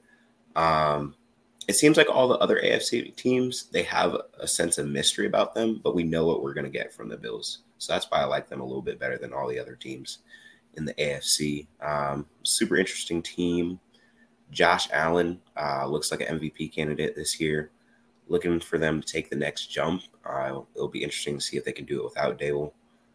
Um, but yeah, no, this team is just really good all the way around, no matter which way you look at it. So here are my notes on them. Um, you know, Ken Dorsey's coming in. He's going to be the offensive coordinator. They brought in Joe Brady, who I absolutely love. You know how much I love Joe Brady. And but offensive line wise, they bring in Aaron Kromer. And I really think this is going to lead to a little bit more of a rushing attack and mainly a zone rushing attack. Josh Allen ran 35% of the time last year for the Bills. Excuse me, 35% of the carry percentage. I think that's going to kind of go backward. I think we're going to see James Cook take over because he's a zone rusher. Singletary's not. They brought in Saffold, 13th PFF run blocking guard, Quessenberry, 5th PFF run blocking guard. I think this is kind of like they're going to run the ball a little bit more, and I think it's going to be James Cook's backfield. Uh, what do you? I love the the signing of Jamison Crowder if he can stay healthy, dude. I mean, you got that underneath guy. I think that's huge if he can stay healthy, which is the big if. Um, one of the big disappointments has been OJ Howard. Do you feel a change of scenery is good for OJ? I think a change of scenery could definitely do him well. Um, if you look back at Tampa, they had Rob Gronkowski, Cameron Brate. It was never really his tight end room. Um, it still might not be here just because of Dawson Knox, but I think they they'll be able to utilize him um, just because there's a second weapon uh, that needs to be unlocked in this offense. You have Stefon Diggs, but who's going to be the number two guy? Um, so could be Gabriel Davis. I think he'll have a big year after his big playoff performance last year. I think he will take the next step. Um, but yeah, no, I think OJ Howard was a good signing under the radar. Now, let's kind of look. I'm looking at their schedule right here. They start off at the Rams, Tennessee, Miami. I mean, they could really, really easily be 3 and 0 going into Baltimore. Um, and then they play Pittsburgh at Kansas City, now, that Kansas City game, I really think they're going to have circled.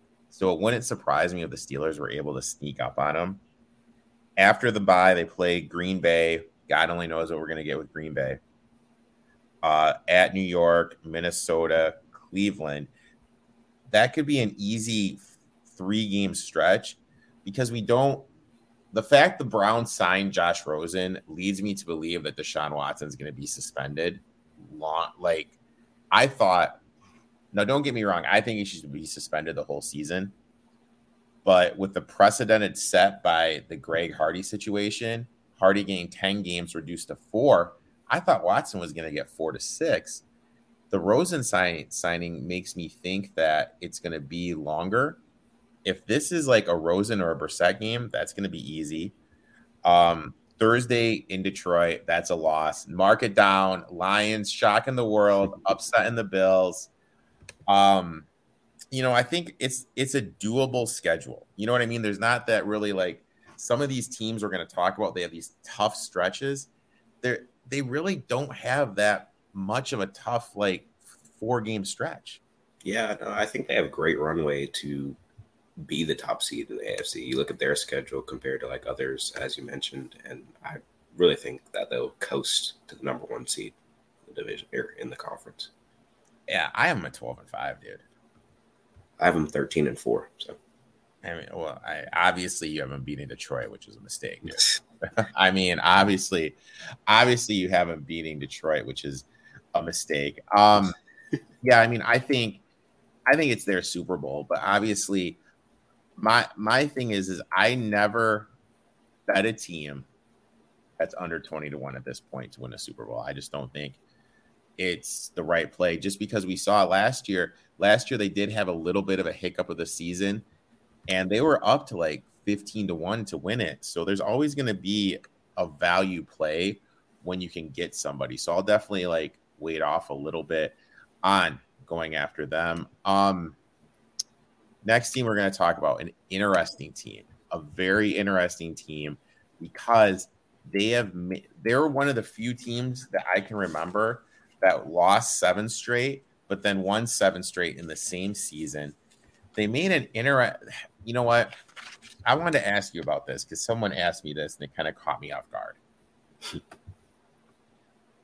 and it, they fly, they fired Flores but all his assistants stayed. Yeah. Isn't that a little weird? I think it was an internal power struggle, and it's weird because most Dolphin fan I see they are reluctant to give Flores credit for like that win streak and what he's done with the team over the past few years.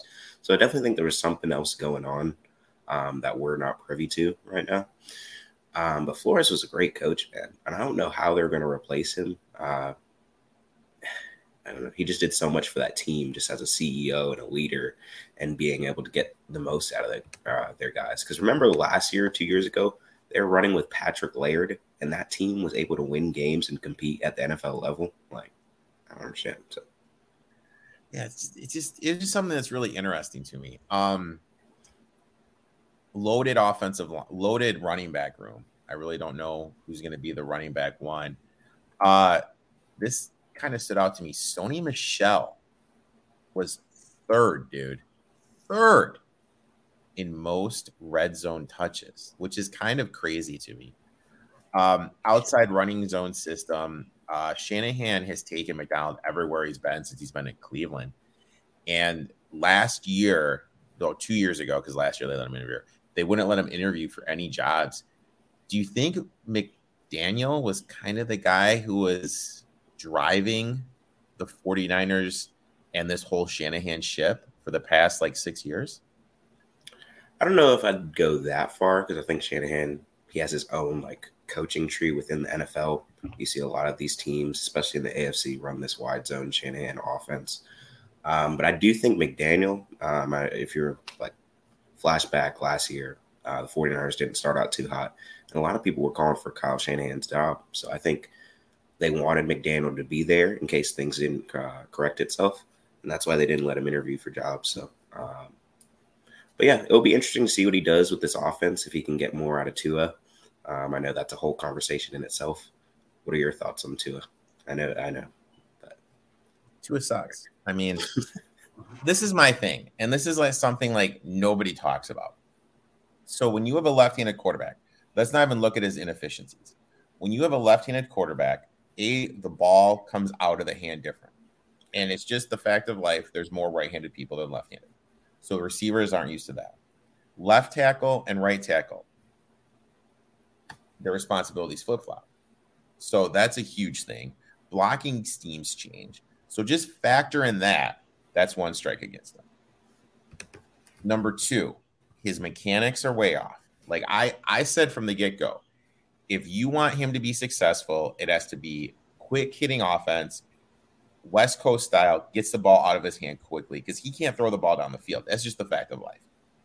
So if this turns into something like offensively where the offensive line can improve him, they brought in Armstead from um, from the Saints, and if he can stay healthy, which has been an issue, yeah, you you add Connor Williams, okay, you're keeping him you're keeping him protective. But the fact they brought in someone like Teddy Bridgewater kind of tells me what they think of him. Yeah, one and, foot in, one foot out for them. And then you made a good point about the left tackle, right tackle, their roles flipping. Who's playing right tackle for this team? Austin Jackson. He's been terrible so far in his young NFL career. And then Liam Eichenberg, I don't feel confident him protecting my our, my franchise QB at the moment. Um, also, they invested a lot in the running game. Why, why, are you hitting on Liam, man? What? Why you why you hitting on Eichenberg, man? Eichenberg's fine as a development, you know. Um, but yeah, they invested a lot in this run game. But even then, I really don't think they'll have like a top 15 run game in the NFL. Uh, Mostert's always injured. Chase Edmonds was fine in Arizona. Uh, Sony Michel, what did he do with all those touches? Um, so yeah, I'm not really big on this Dolphins team. I mean, you mentioned like right now, I'm pulling up their offensive line, and my their offensive line. Um, yeah, Eichenberg 109th overall, 108th pass blocking, 91st in run blocking. You know that that's who their right tackle is. Then they have Robert Hunt, 45 overall, 42nd pass blocking, 48th run blocking. So you know, it, I'm not saying it's going to be better. I'm not saying it's going to be elite, but it is going to be better than what it was last year. Um, and the analogy I, I always give Dolphins fans is this: Look, I live in Chicago, which is bitter cold. If I'm going to buy a Lamborghini, I'm going to get a garage before I get a Lamborghini. I kind of feel like the Dolphins just kind of got the Lamborghini that's turning out to be, I'm going to say a Corvette, but they still don't have a garage. You know what I mean? Uh, Tua does have some deficiencies. And okay, this guess just off the top of your head, what was Jaden J- Jaylen Waddle in rankings of wide receivers in average depth of target last year? Ooh. I'm assuming he had like seven point four. No, like in wide receiver. Like what was he Oh. like? uh, all the wide receivers. 36. You're gonna have to add 97 to that. He was wide receiver 133 in average depth of target. So that kind of proves what you and I have been saying that Tua just can't throw it down the field. I think we're going to see Tyreek Hill in a lot of the Deebo, like lining up in the backfield, just trying to get the ball in his hands. Um, I think Gesicki is going to have a big part of the offense. Um, he could have a Kittle type season with all the tight end drags that the 49ers have run. Um, but you know, okay, let's let's talk about this defense real quick, and then we'll cycle then we'll cycle back. Um, Byron Jones, Xavien Howard, dude, thirty is when stuff starts to deteriorate. That is where both of them are at. Uh, they forced a lot of turnovers. One is that going to regress, and something I've gotten into. I've gotten into Pythagorean win totals. So that is um, uh, points scored over points scored plus points allowed divided by no times games. So they won 10 games last year. Okay. You know, their Pythagorean win total was close to nine. So that means they overachieved by 0.8. That's almost one. Teams that are around that, they tend to regress. So, you know what I mean? I just, I don't know. Like this, this is a tough team for me. But but you look at their stretch, okay? I mean, they could realistically start the season off 0 4, man. They play New England, Baltimore, Buffalo, the Bengals on the road, short week. I mean, dude, they could easily be 0 4 to start the season. Like, what do you think they need to be to have to have Tua be benched? I don't see Tua getting benched until dub- double digit number of weeks. Um, So if you so hypothetically, let's say they lose to New England, lose at the ban- Ravens, lose against the Bills, lose at the Bengals. They're 0 4. They play the Jets 0 5. They play the Minnesota Vikings. They lose that. They're 0 6. They're 0 6 going into week seven against Pittsburgh, who's I don't think is going to be that good this year. Did they make the switch then? uh, certainly possible. I would say they would make the switch at the bye. Um, their record going into there remains to be seen. I just, yeah, we're just both not high on this team at all. I have them at eight and nine. I mean, I have them. I have them at eight and nine. I That's just more generous than me. I'm having them six and eleven. Actually. and I just don't like. It's amazing to me all these fantasy football experts don't understand math. Like, how math wise can you have can you have Hill and Waddle as top fifteen wide receivers, then have Tua as a bottom quarterback? Math wise, that like doesn't. You know what I mean? Like, yeah. What do you expect from Tyreek Hill? Like, if you had to predict his stat line? I expect them to be exactly used by Deebo, lined up in the backfield. A lot of like little, you know, give them to him in the backfield. I don't think his, I don't think he's gonna. I think he's gonna get ultraly frustrated. Oh yeah, I think I could just imagine by week four there'll be him throwing his hands up uh, as he runs deep and Tua doesn't hit him or underthrows a ball to him. I- I just feel like their offense is so gimmicky between having Waddle, who did that a lot last year, and then Hill. I mean, yeah, theoretically, two guys like that are hard to guard, but that offense is just, just And- going to be gimmicky. It's college and- offense. And one thing that we need to remember is this: Tua's re- familiar with Waddle, so he's always going to look to him. is Hill wants to be the man, wants to get targets. Is he going to get frustrated by not, you know what I mean, by not being the first look? I, I kind of feel that's kind of something that's not really being talked about enough. Totally agree. Um, I have him at eight and nine. I just, I don't know. Like it's, I like the coach. I think the coach is the right hire, but I'll be honest. I just don't think Tua is the guy. I think they need to improve the offensive line. I think they need a clear cut RB one. Um, yeah, I just I, and their their start to the season is just absolutely brutal. So yeah, I have them at eight and nine. Next, we're gonna go to another interesting team, and it's and believe it or not, I have two bets, and they're both on the same player. Two bets, same player. We're going to the New England Patriots, ten and seven last year. Um, this is this is my thought about the Patriots. They have no OC. they have no quarterback coach. They have all these coaches. They have no DC. They have all these coaches, but like no one like what like what are people coaching? Yeah. Mac Jones is entering his second season. Who's his quarterback coach? Who's his offensive coordinator? Like I, I don't know what's going on here. And then yeah, don't they have like with the DC? It's like co-defensive coordinators because isn't it Jerod Mayo and um, Steve Belichick? But then yeah. also Belichick's going to have his hand on the defense. So that's basically like three different voices you're listening to on the defensive Which side of the ball. Just doesn't make sense. Offensive line, you know, they drafted Cole Strange with the first round. He's going to take over for Shaq Mason. Mason got the fourth highest PFF grade for guards last season. I don't know why they got rid of him. He was so um, good last year. It just it just doesn't make sense. They brought in DeVante Parker, but they were eighth in rushing attempts, eighth in rushing yards. Damien Harris is a free agent. He's expect he's he's entering the last year of his contract. What Belichick has showed us is these guys, he just runs into the ground. He just runs them into the ground, gets a new running back to bring in.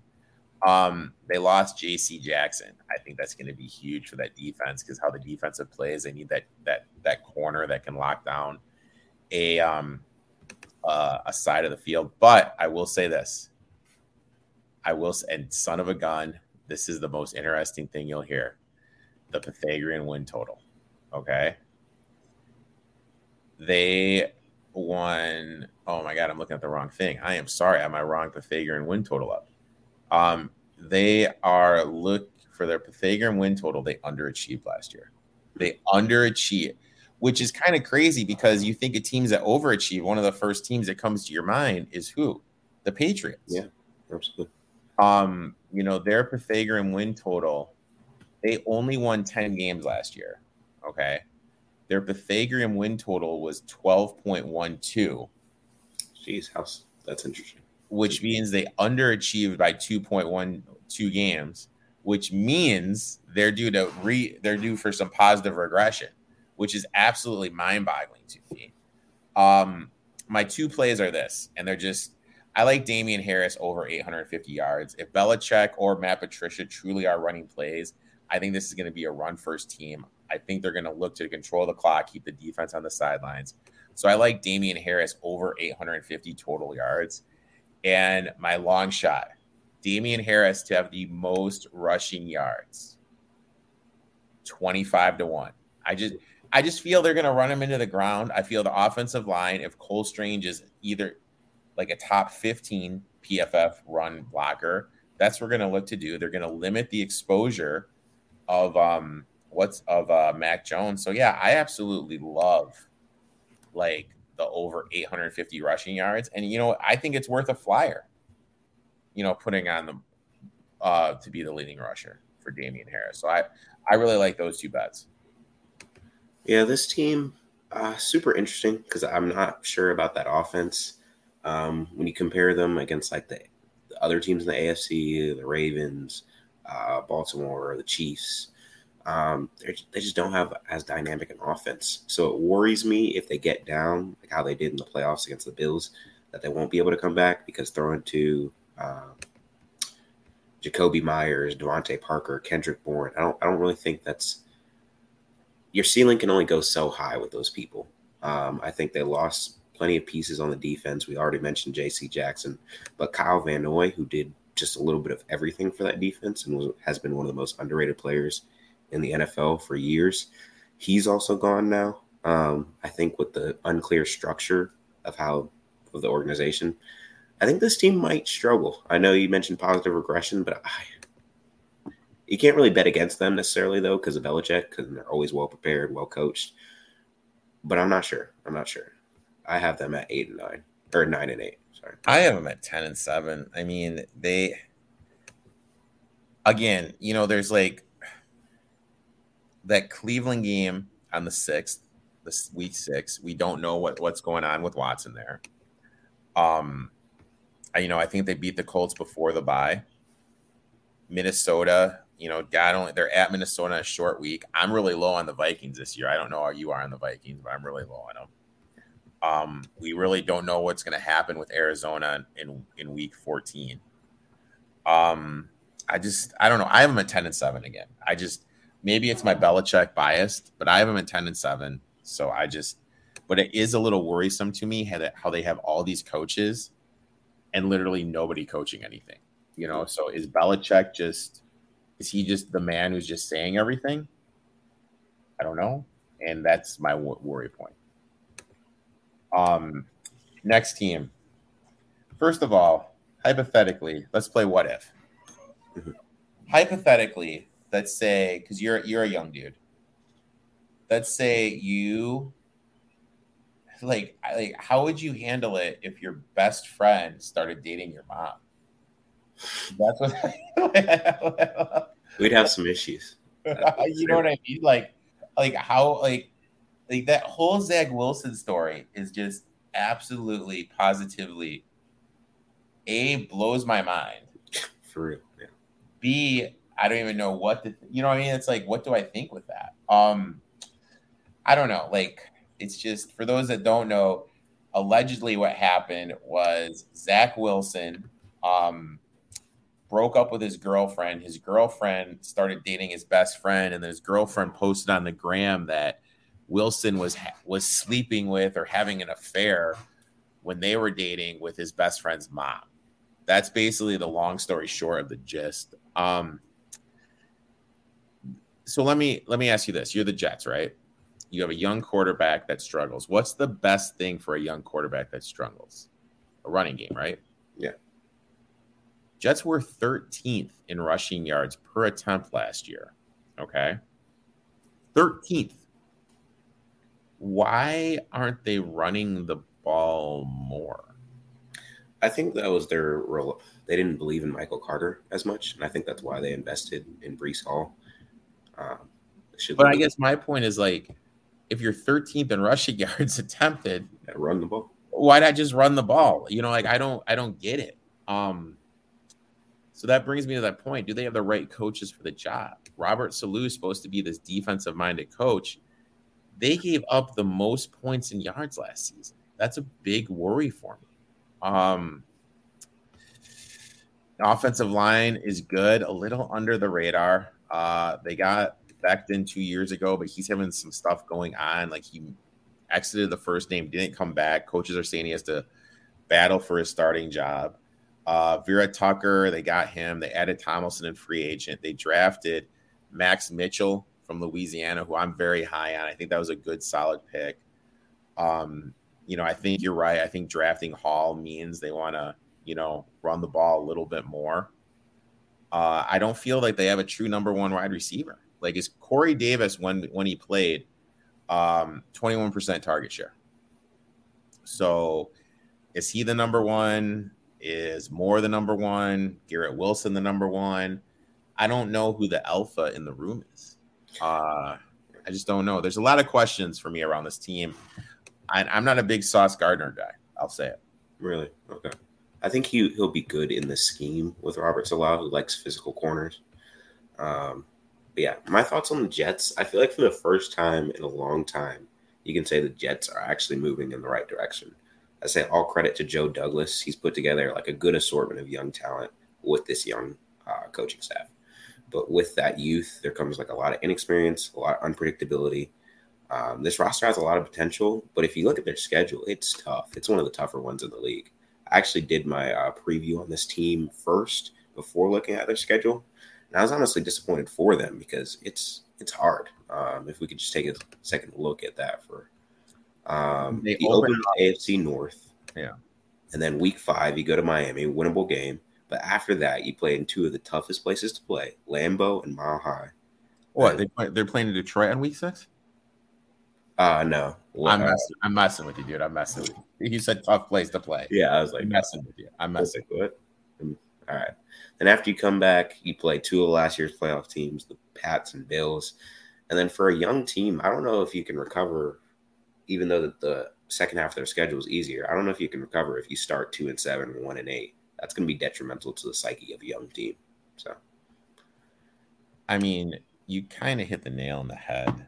Um, their schedule is a little tough. Um, you know, th- that's one of the teams they they have like you hit in the head that four game stretch of Green Bay, Denver, New England, Buffalo, right after the bye, New England. You know, they just have like these little, even start of the season, Baltimore, um, like basically you said it, they play the AFC North. You know, like they they have a tough little stretch, and I really, I don't know. Um, they do play the Bengals at a good spot. Um, Bengals kind of a flat spot with how the Bengals schedule is. But yeah, I I have this team winning six games, and I feel I am very generous with this. You mentioned Sauce Gardner about being physical. I mean, if he's not getting the calls and fighting with those hands and just giving up PI after PI, kind of limited what he can do. Um, yeah, I don't. I am at six and eleven, and I feel I'm being ultra generous with them at six and eleven. yeah, um, I'm six and eleven for them too. I'm high on them uh, compared to consensus, but I just can't see them winning more than that with that schedule. So. Yeah, it's just I just I I don't know how they'll be able to do it with that schedule. You kind of hit the nail on the head. Yeah. Um. Wait one second before we move on. If you had to rank Zach Wilson at the end of the year, um, where do you expect him to be? Bottom three. Bottom three? Yeah. I mean, well, I mean, I think he's better than Tua. I think he'll be better than Trey Lance. Um, I think Because if he ends the year looking like a bottom three quarterback again, I think we're gonna have some serious questions back about Zach Wilson. But if he ends the year looking like the twenty first best quarterback in the league, I think that's a good season. You know, so. Let's okay. We'll just play. I'll take Josh Allen over him. oh for sure. Um, Tua question mark. You know, I I can you make an argument either way. Yeah, I'd say two is better right now, but by the end of the season, I expect Zach to surpass him. I'd take Mac Jones over him. hmm I, I mean, I would take Trubisky over him, but I wouldn't take Kenny Pickett. Kenny Pickett over him. Uh, yeah, er, I'd take Zach Wilson over Trubisky right now. dude, dude. The truth, man. The truth, dude. Um, I take Burrow over him. I take Watson over. I, I take Watson over him. Um, I would take Lamar Jackson over him. So I mean, so like right now we basically have what one team. You know what I mean? Like we have one team. Um, I take Davis Mills over him. Uh I take Trevor Lawrence over him. I take Matt Ryan over him. Yeah, he's Uh, currently ranked my 29th quarterback. I have.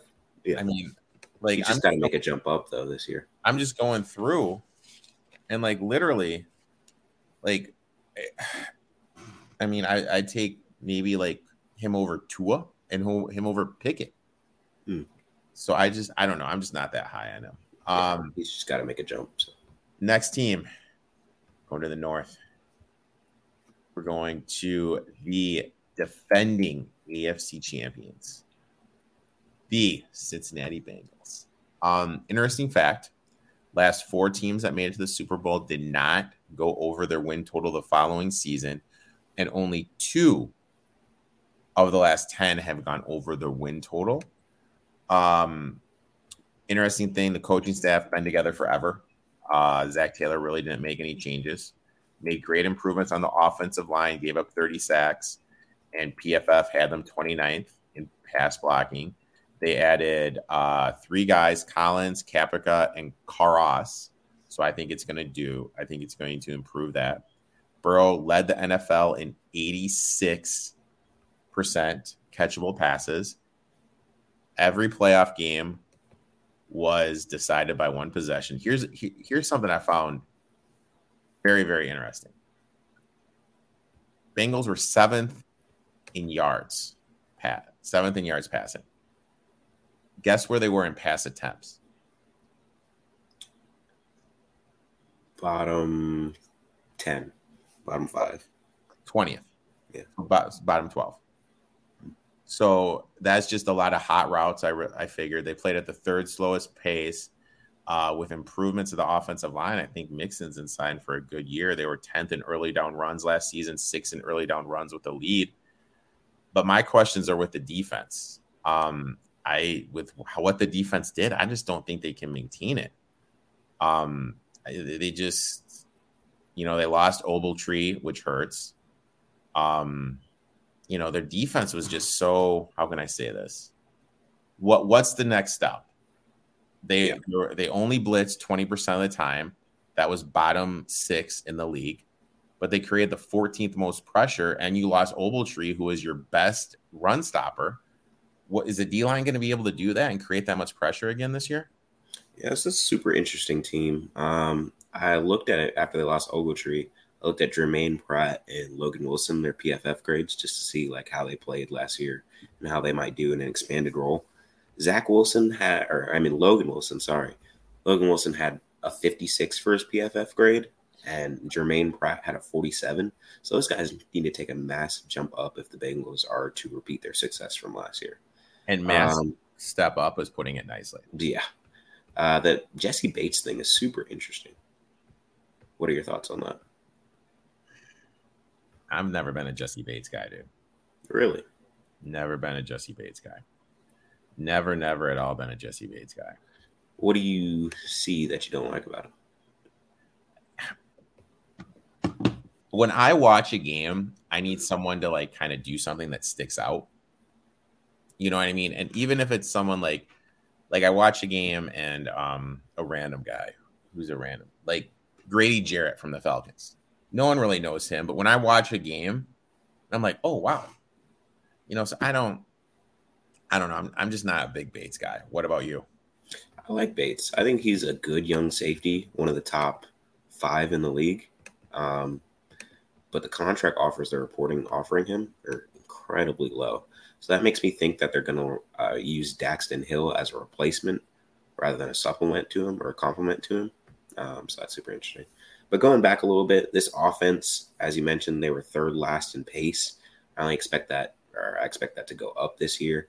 And I'm really excited to see what this offense does. Um, a lot of Bengals fans are saying that, all right, we were just seconds away from winning a Super Bowl with turnstiles on the offensive line, and we addressed that.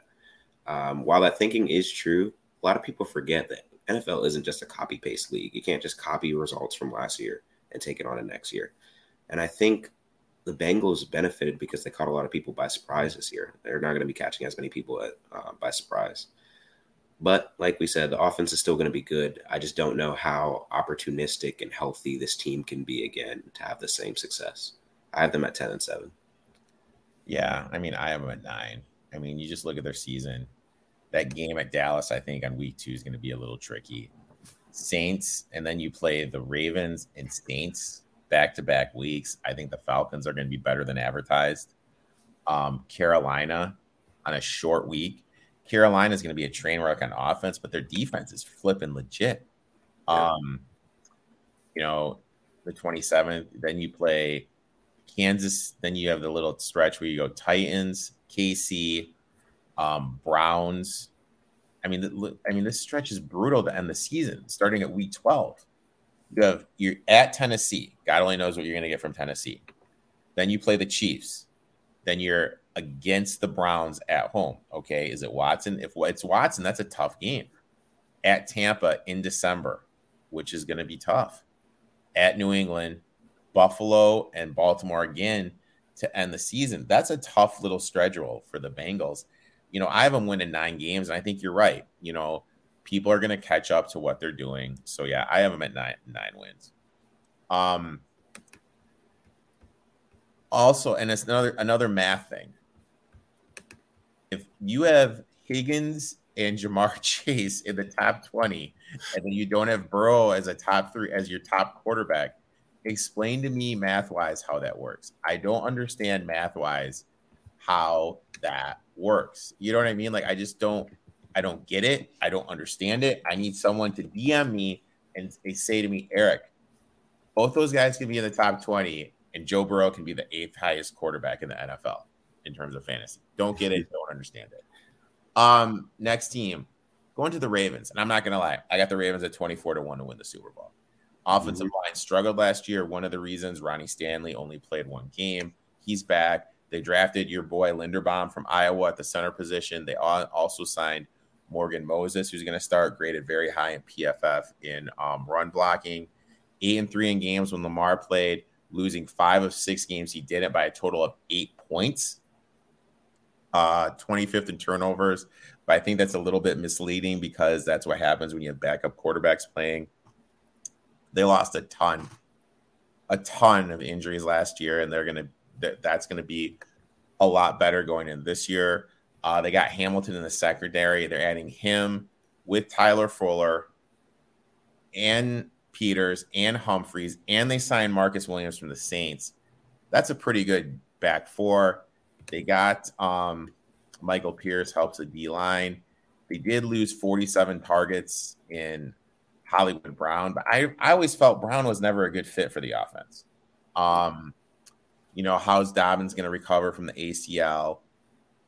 Uh, they promoted Mike Macdonald to the DC, which means less blitzing, as they were sixth in the NFL in blitzing. Macdonald prefers more situational blitz packages. Plus, Martindale, who's now with the Giants, he um he allowed players to audible. Macdonald's not going to let him do it. I think actually think that's going to help the defense.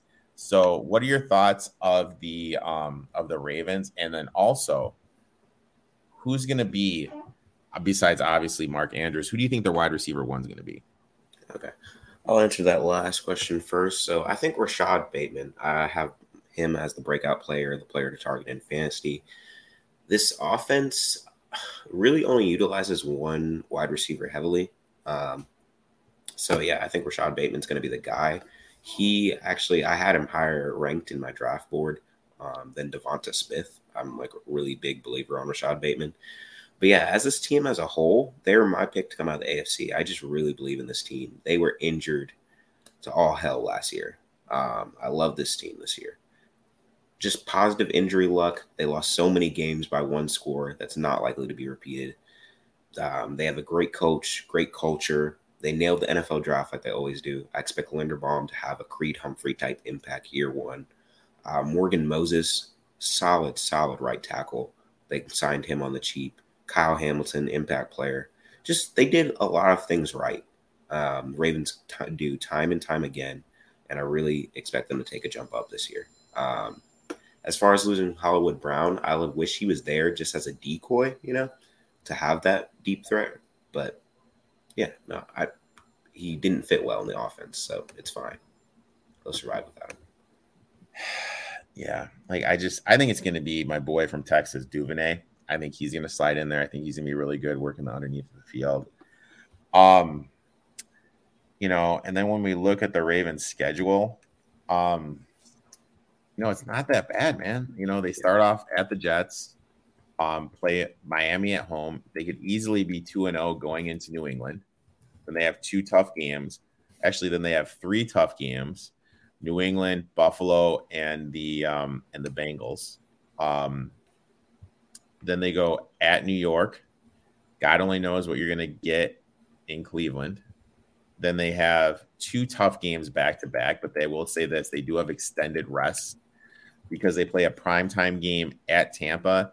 Then they have um, like a mini buy, play the Saints, and then they have a regular buy. So, I mean, they do get a pretty good chunk of rest there in the middle of the season.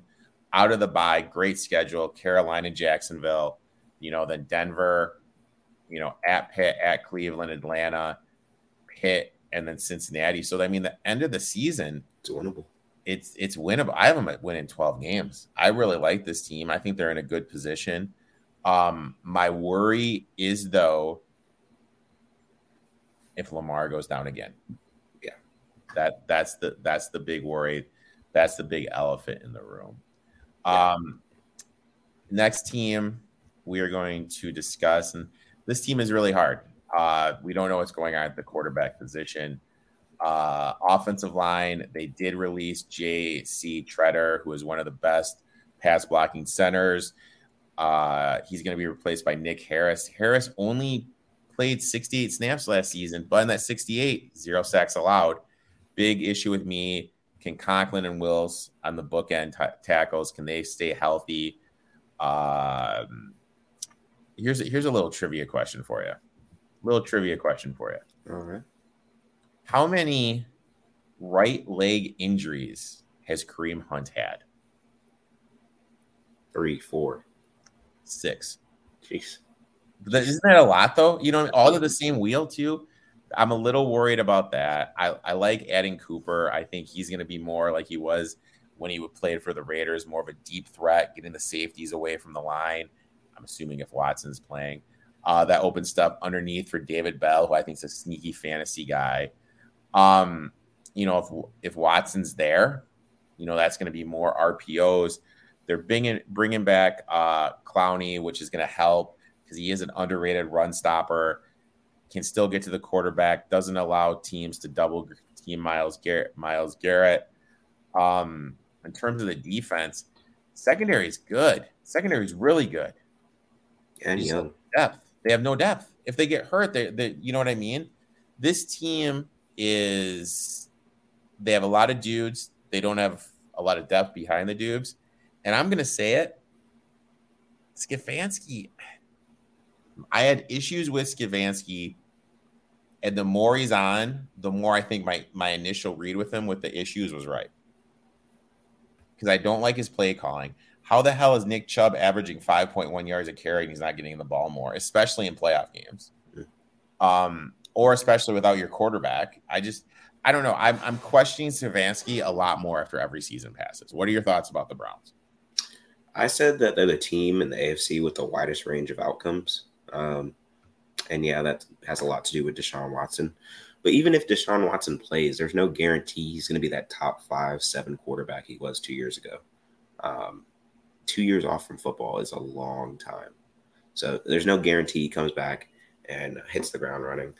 Um, Brissett, if he plays, he's at best, at best, the 30th best quarterback in the league right now. And that just dramatically lowers your ceiling and floor. Um, also, with all this controversy, I think that the Browns will have a target on their back, especially if Deshaun Watson gets off scot free.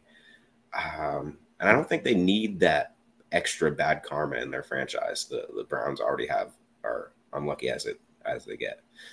Um, I really did like the Amari Cooper signing or getting Amari Cooper because even if you have Brissett or uh, Watson, uh, Amari Cooper is one of the best separators in the NFL, and he's a very underrated wide receiver. Defensively, Myles Garrett should be an MV or a DPOY candidate.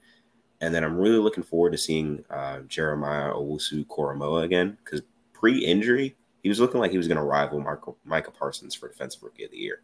Um, but then he got injured. So I'm looking forward to seeing what he is. But just there's just a wide variance on this team that I'm not sure. Also, Stefanski's play calling has been suspect to say the least, as you mentioned. But just with all those going on, um, and then I don't really think Watson's going to be able to play at least for most of the season. I have them going six and eleven. Yeah, I just I don't know. I had them going eight. I haven't won in eight games, and I think I'm being generous. I haven't even been able to find over and over unders on. Yeah, they, have been completely taken off the board. Mm-hmm. Um, here's a little thing. So I'm good friends with a guy used to play in the NBA. You know, multiple years, championship, but on championship teams. He was so absolutely anal about taking care of his body when they went on road trips during the season, he would pay for his masseuse, travel, lodging, meals, and a salary. And you're telling me that it is hometown D Watt has to have 20 some odd masseuses? It doesn't take a rocket scientist to figure out something fishy's going on there. You know what I mean? Like, you know what I'm saying? Like, Yeah. mm. You um, that many. season, you know, I don't care who's playing. Baker Mayfield's going to throw for 500 yards and have th- three touchdowns in week one. They're Oh, losing. yeah. Lock in the Panthers. Um, then they play the Jets, Pittsburgh, you know, two winnable games. I'm telling, dude, I'm telling you, guys, Atlanta's going to be sneaky good this year. Atlanta's going to be good this year. Uh, char, you know, and, and then look at this stretch: Chargers, Pats, Ravens, Bengals. It's a tough stretch. Uh, Miami off the bye. God only knows where you're going to get. You know, two tough back to backs: Buffalo and Tampa and at Houston, at the Bengals, Ravens, New Orleans is going to be good. God only knows where you're getting the last two games of the season. So the schedule doesn't play out that good. Um, there are questions on the offensive line, questions on the defense, questions at quarterback. I have their ceiling as eight wins. Yeah. Yeah. Um, six, six and 11 is what I have. So, yeah, ceiling's probably eight. Now, the ne- next team, the last team, Pittsburgh Steelers. Now, I tried to tell everyone last year they had the worst offensive line in the league. No one listened to me. Uh, they returned three starters from that unit who all graded out poorly from PFF. The only bright spot was Kevin Dotson, who looked good before suffering a season ending injury. And that's my worry. You know, you have a poor offensive line. Your best one suffered a season-ending injury. What is going to happen with him? I'm a little little worried about that. Uh, if they start Pickett, oh my God, this is going to be a nightmare. This is going to be a nightmare. You cannot start Pickett behind this offensive line. Uh, they brought in Pat Meyer, who's going to be the offensive line coach. They're going to implement the wide zone concept that Harris run at Bama. Um, you know, having a change, a poor unit changing a blocking system, I think it's going to be a little bit, a little bit different, um, a little hard. Now here, okay, now and this is why I don't listen to media, and this is how narratives change. Okay, all you hear about the Chargers is what on their defense. Uh, They can't Mac stop the run. You know what I mean? That, that that's what everybody talked about last year, Mm. right? Which team gave up the most rushing yards and gave up the most rushing yards per attempt last season? it was the Steelers? It was the Steelers. And no one, you know what I mean? Like everyone That's has really this surprising. Mm. narrative that the Steelers are this like legit defense. They brought in former Lions defensive coordinator Trayvon Austin. He's their new DC. Um, you know, he his career being a DC isn't that good. He had one good season in Detroit, and that's when Detroit had like Fairley and Suh and that legit defensive line. They did add Miles Jarrett, which is going to allow people not to double Watt. Um, I defense, you know, their back four is they don't have Joe Joe Haden's not back there anymore. You know, it's not it's not that good of a defense that people think. Um Najee Harris was 48th in yards before contact. Um, I will say this. I think that their offense will be a little different though. Uh, Matt Canada, he likes to learn a lot of RPOs, a lot of play action passes. They had less than 100 play action passes last year, ran zero RPOs, ran zero pre snap motion just because Big Ben didn't like it. Um, you know, Big Ben only averaged 6.8 yards pass attempts, which is bottom three in quarterbacks. I think they're going to throw it downfield more, regardless if it's Trubisky or um, um, small hands Pickett um, which I think is bad news for Diontae Johnson. I actually bet Diontae Johnson has under a thousand yards receiving because he works the underneath. And also, he did play the AB role. Big Ben's not there anymore. I don't think he's going to get as many targets. And I played the Steelers under seven and a half. I haven't won in six games, and I think I'm being ultra, ultra, ultra gen- generous. What do you think about the Steelers? Interesting. I kind of took a different tone on them. At first, I was super low on them, but then I looked more at their roster. There's actually some things to like. I think a lot of it, I'm giving the benefit of the doubt to Mike Tomlin. Um, the fact that he hasn't had a losing season in 15 years is remarkable, especially considering how much fluctuation and variables happen in the NFL. But when I look at their offense, uh, Big Ben was a corpse out there. Like they literally couldn't do anything down the field. He couldn't move. And I think that they're going to benefit just from having Trubisky or Pickett out there, you know, like a better arm, a more mobile QB. And I don't think the offense is going to change that much. I think it's going to be like a lot of quick hitting uh, stuff. Uh, they're going to add some RPOs now. But I think they're going to benefit a lot from that because we look at this O line. It still is one of the worst O lines, but I think they mitigated the um, how bad it hurt them by getting the ball out quick. So I still think they're going to do that. Um, the defense, well, uh, what would you say their defensive coordinator's name was? His name's escaped. Trayvon Austin. Trayvon Austin. So I think when you have Trayvon Austin, Brian Flores is now working with them, and then also Mike Tomlin, he's defensive guy. I think this defense will be well coached, uh, better than last year. That, that running defense that was shocking, but I just think um, they'll be a decent unit.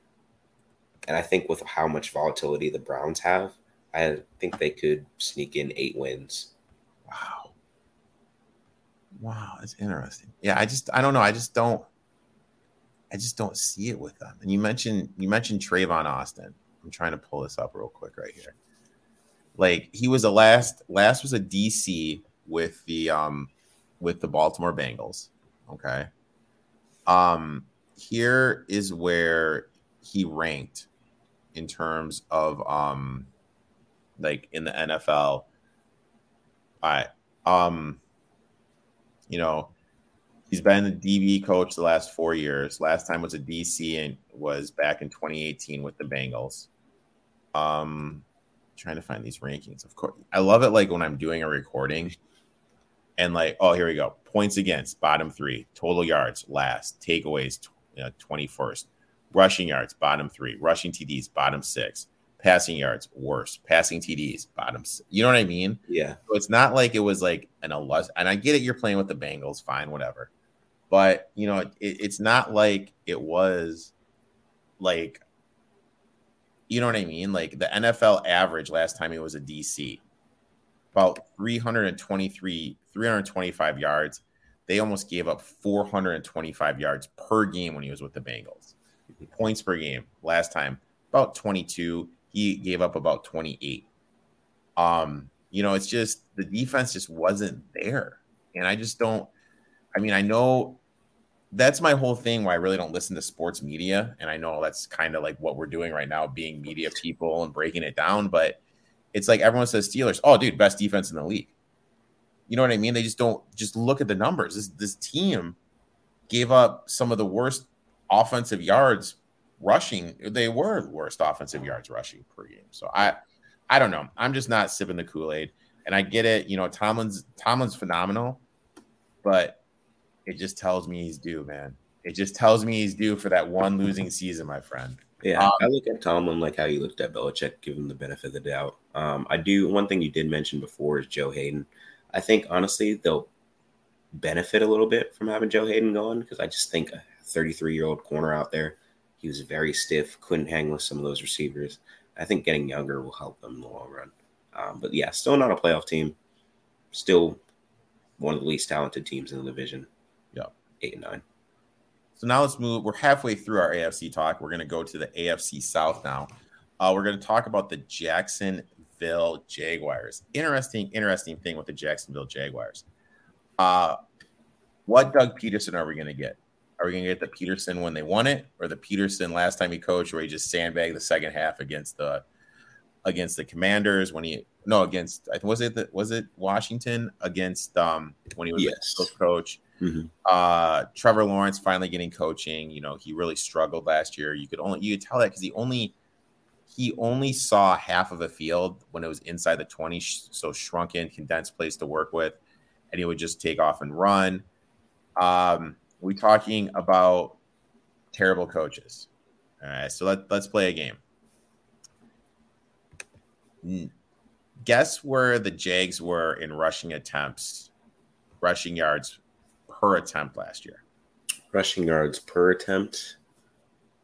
Uh top half of the league. So. Ninth.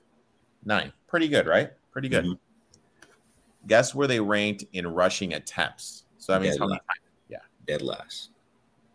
30th. That just shows you how clueless Urban Meyer was. You know, they kept Cam Robinson, which was great. They signed Brandon Scherff from the Commanders. God only knows if he's going to be able to stay healthy. Uh, they did lose Linder, who's arguably the best center in the league. So I think that kind of hurts the offensive line. But here's a little thing for here's a I, I got a lot of trivia questions today, buddy.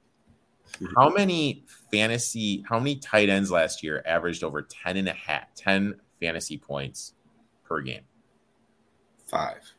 Two. Two. Every year in the Doug Pederson offense, their tight end has averaged over 10 yards per game in terms of fantasy.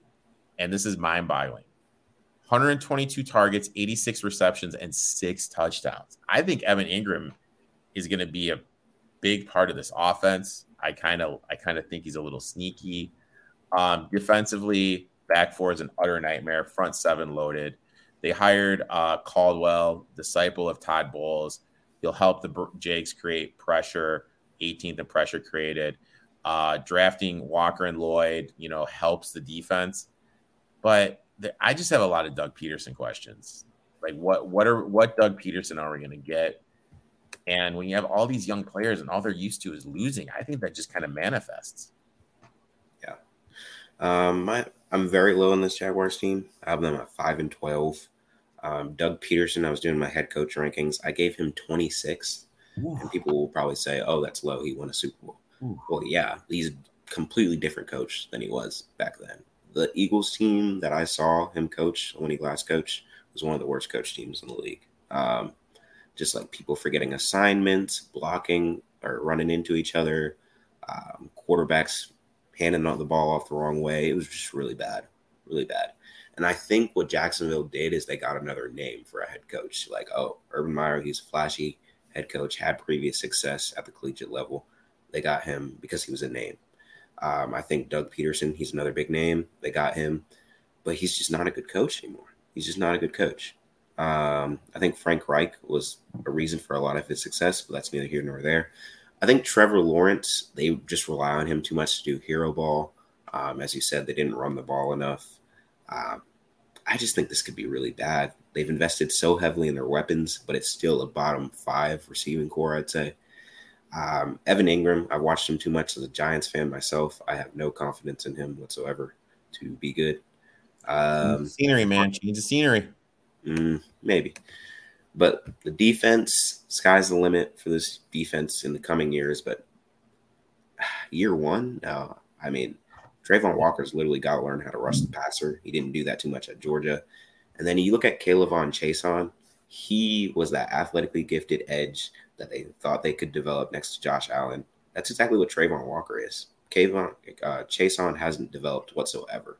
So I am worried about Walker's development with this coaching staff.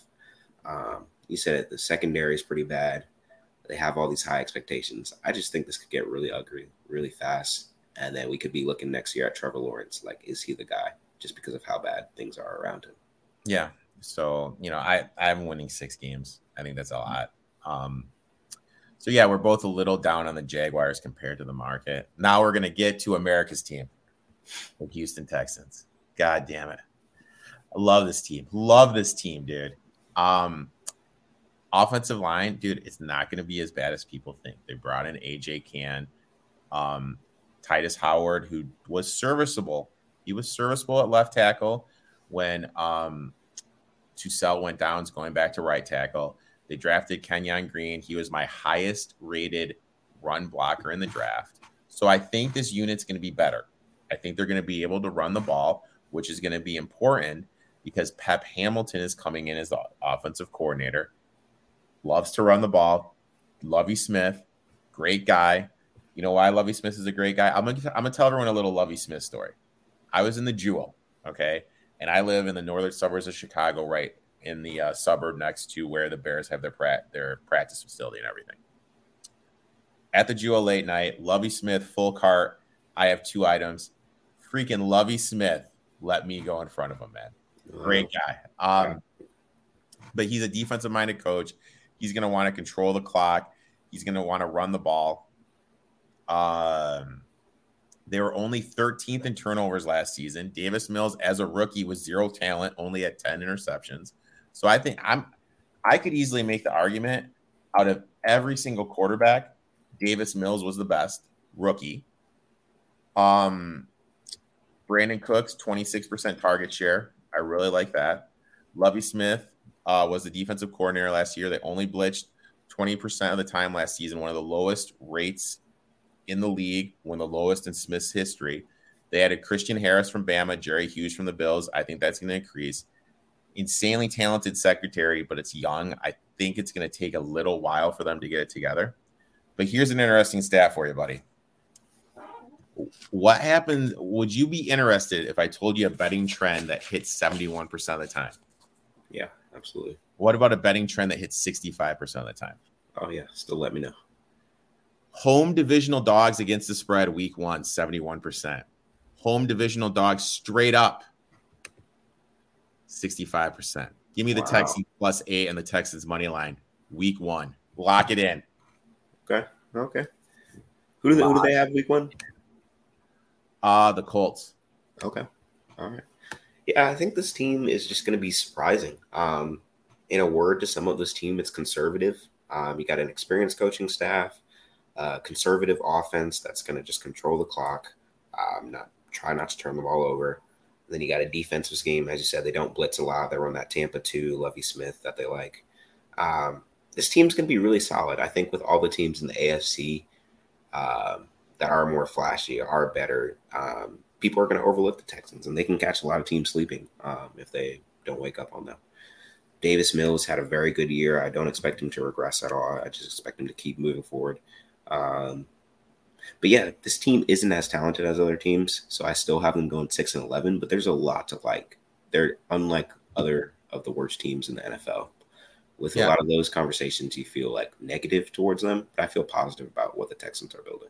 I have them six at eleven too. I bet them over four and a half wins. I really like them. I think they're heading in the right direction. Like I said, I think I mentioned this. They're implementing the same system that Mills ran at Stanford. That's just going to make another comfortable thing.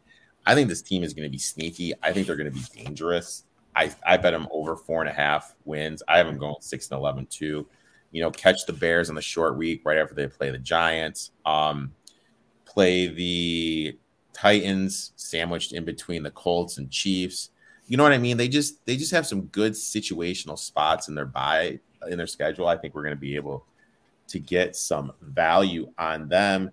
Now we're going to go to one of the interesting teams in the world, Indianapolis Colts. Um, you know, Danny Pinter is shifting from center to right guard. Kelly's going to be taking over at center. Um, is Nelson going to be able to stay healthy? Those are kind of my notes and concerns with the offensive line. How is the rookie from CMU? Is he going to be starting? Um, if he does, how is he going to be as a rookie be able to handle the left tackle position? Um, I know everyone's talking about Matt Ryan and throwing the ball down the field, and he's more accurate than Carson Wentz. But Frank Reich likes to run RPOs. Matt Ryan, you can't do that with Matt Ryan. Um, and I found something interesting with Jonathan Taylor, and I wanted to, I wanted to share that with you. Yeah. Um, let me pull this up real quick. Jonathan Taylor. So you, you, um, you you draft a guy in for fantasy. Taylor's obviously the number one choice here. Um, what would you what what would you want the floor the floor for points for for your for for Jonathan Taylor? You take him as the first pick. What would you, what would you want as points? Oh, per week. Per week. Yeah. Would you want twenty? Like fifteen? I, I think that's fair to expect from a number one overall pick. Twenty here's the thing if you take out that 53.4 game, mm. okay, he's getting under 20 points per game. You look, championship game, only 18.4. Semifinal game, only 10.8. He started off the season 16, 17.6. Then he had back to back weeks, dude. Didn't even break 10 points. 6.3 points against the Rams, 8.2 against the Chargers, Then he went on a little run against Miami, Baltimore, and Houston. Um, you know, it's just it, it, it fluctuates. My point is, it fluctuated a lot with him.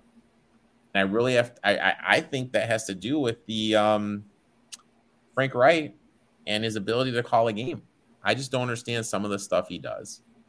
Um, next thing, how do you feel about Gus Bradley? Take him or leave him. I leave him, and he's their defensive coordinator. Um, you know, I think he's gonna he'll definitely blitz more. They're 31st in blit in pressure created, which is awful, especially when you consider they have DeForest Buckner, who's one of the better defensive linemen in the league. Um, here's a little trivia question for you. Where do you think they ranked in missed tackles last year?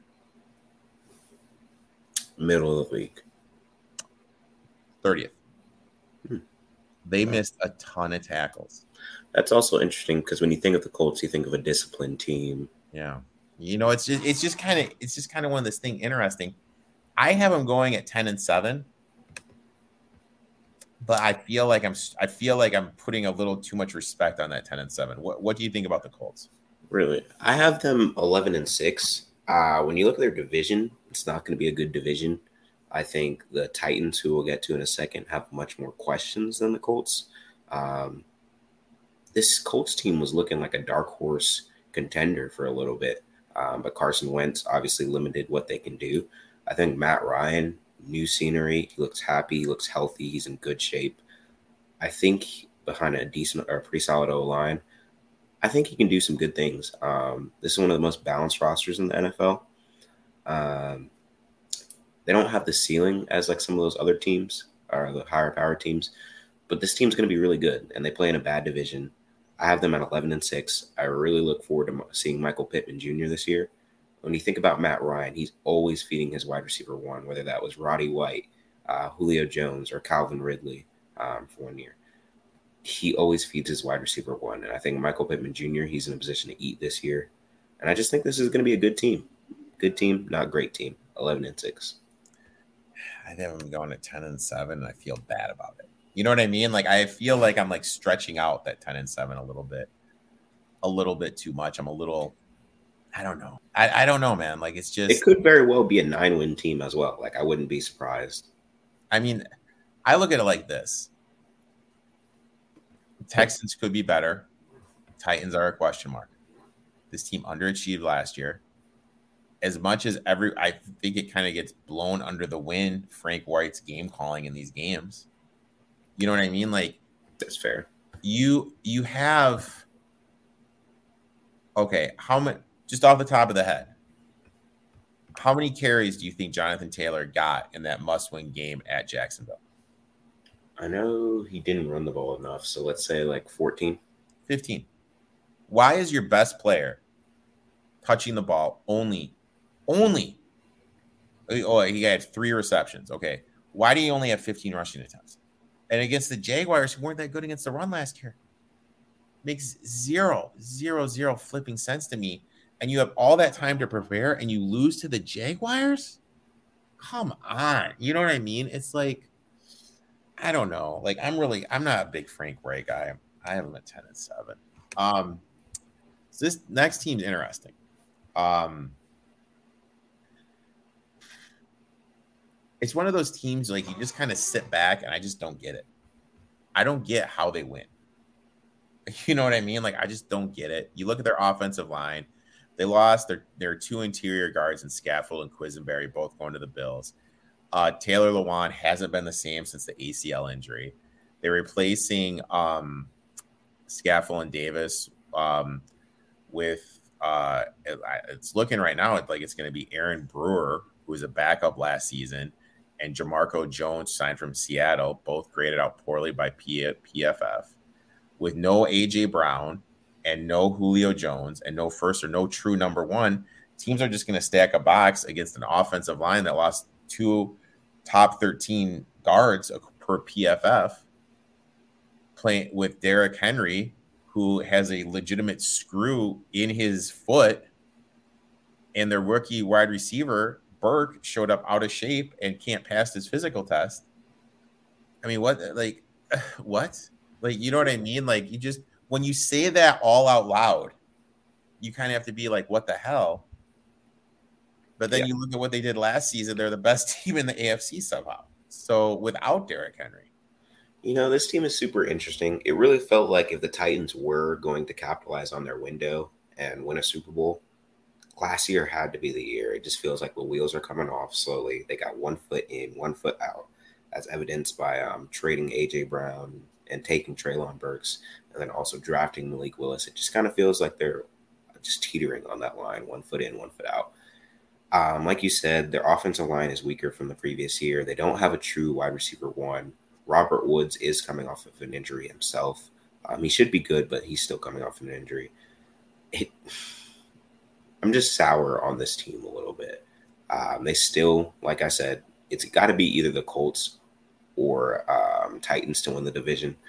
Uh, we're both fans of the Texans and how they look, but it's a long shot that they win the division. So it's got to be one of those two teams. With all the question marks they have, I just like the Colts a little bit better. Um, yeah. No. How do you feel about this bet? This is one bet I locked in. Derrick Henry under 1,400 yards. Oh, uh, like you said, they're going to have so many people in the box. There's no real vertical threat. There's no real lack of dynamicism or dynamicism in the passing game. Uh, yeah, I, I can definitely see that. a new word, dynamicism. Yeah, creating words on the fly. But yeah, no, I just that's a good bet though. You know what I mean? Under fourteen hundred. He can only take this team so far, yeah. and his body's finally breaking down. He looked indestructible for so many years that it's finally catching up to him. Um, now we're gonna shift to the conference. You know what? This this you know what? I'm gonna I'm gonna be Bill Walton right here. The Conference of Champions, AFC West. Um, I'm looking forward to this. All these teams should be just fine, phenomenal games. A lot of high scoring games. Uh, we got the Denver Broncos. We'll start out with them. Uh, they hired Butch Barry as their offensive line coach, which means they'll be switching from more of a power zone running team to more of a combo running team, mixing in zone, zone and blocking schemes. I'm interested to see how my boy, you remember him, how Cush, how Cushenberry takes up year three. He took a huge step forward last season. Um, they had the sixth fewest turnovers last year. Uh, you know, I really think I feel the offense with how the play calling was and what they were doing last year in terms of how can I say this? Distribution of touches didn't make sense to me. Uh, Broncos played against the fifth most stacked boxes. I feel having Wilson take advantage of that. Um, I don't know who I like the wide receivers. Um, I love my boy Javonte Williams. Um, earlier in the show, we had a Scottie on and we did a fantasy football rankings. I had Javonte Williams as my fifth overall running back. Um, my worry is this though. This is my worry. I don't like coaches and OCs that have never called plays before. And that right there is Nate Hackett and his OC. They have never called plays before. They've never designed plays. And I'm worried about that. I'm worried about Wilson, you know, because there's a lot of rumors like because of how he is in the locker room that he's lost. You know, he's not the leader he was. Is because of like his injuries. Is he falling back to earth? I have him at nine and eight, and I bet the under ten wins. What do you have him? What do you say? Um, I'll just mention what I said recently when you did the AFC West preview. This team, every team in the division has hype, and it's all warranted. But two teams are going to be massively disappointed at the end of the year. And for me, I think the Broncos will be one of those disappointed teams. Um, if you look at Russell Wilson's first, he looks really good at the start of the season the past two years, and then he's fallen off a cliff. I mean, you can blame injuries, you can blame other things, but he really has not looked that good in both years. Um, so I don't know in a new scheme with new receivers because he already had great weapons in um, Seattle. So I don't know in a new scheme if he'll be able to get back to that old MVP type Russ form. Um, I'm worried about this coaching staff continuing to give carries to Melvin Gordon over Javonte Williams because if he gets the boatload of carries, he's in for a big year. Um, Nathaniel Hackett, I wasn't convinced as a hire or as a as their hire. he just doesn't seem like a, that great of a coach to me. But I mean, it all remains to be seen. But I don't have the confidence in this group like I have others. Yeah, I don't have confidence in them at all. Um, that's why I have him at nine wins. Actually, have them as low as seven and ten because one team's going to get disappointed, and then it's just going to spiral. And you know, they just their schedule. They play at Seattle. You know, Wilson revenge game. They play Houston. You know, they play the 49ers. They play the Raiders. They could easily be 4 0 there. But then they play the Colts. Tough game. Chargers, tough game. Jets on a short week. Um, the Jaguars, you don't know what we're going to get from Jacksonville.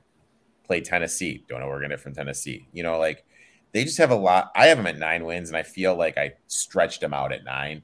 Um, so that's why I like this under of 10. I I don't know. I've never really been a Wilson guy, and um, can I say this? There's been a I've heard a lot of talk saying that his how he kind of preaches religious stuff like was growing really thin in the Seattle locker room. He kind of lost the locker room. Um, so yeah, that's that's that's my thing on the Broncos. I'm not that high in them. I have them at nine wins. I bet the under. I know my boy Mike likes him. He's on the over, but uh, you know we're gonna agree to disagree there. Um, next team, you know what? We're gonna we're gonna go to the Chiefs here because the Chiefs are an interesting team to me. Um, and I'm, I'm gonna start off and I'm gonna ask you this question.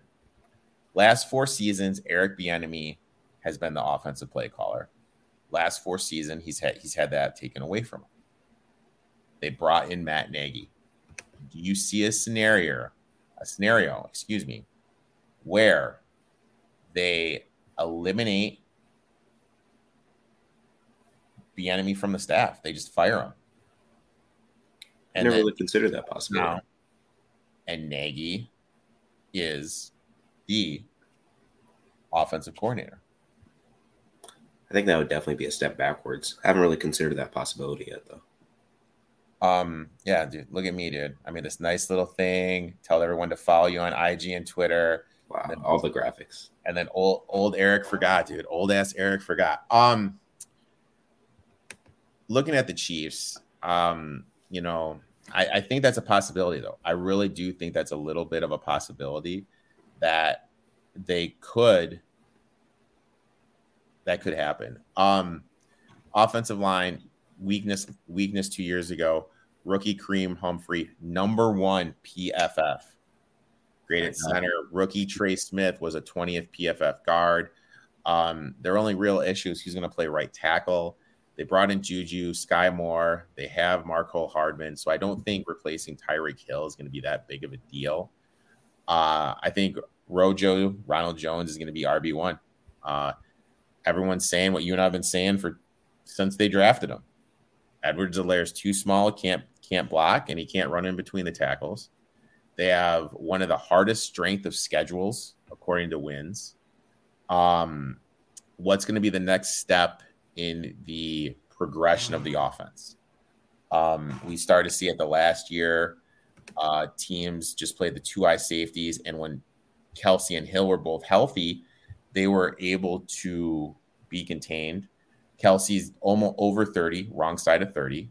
And at the end of the day, like what, what Mahomes are we going to see? Are we going to see the Mahomes that was in the second half of the Bengals? Because that was a big thing. Speaking of that, did you ever see that TikTok with um well who's the who's the big drug cartel guy from Mexico? Uh Chapo?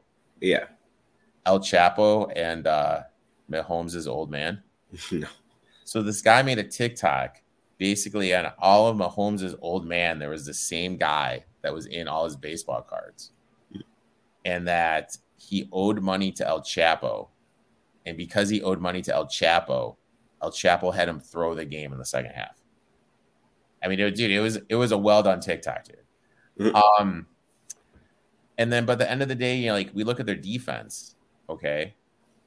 They drafted the kid from Washington, McDuffie, cornerback is tough rookie. You know, they're going to be relying on him, relying on the kid from Purdue who's a rookie, and relying on Sky Moore that's a rookie.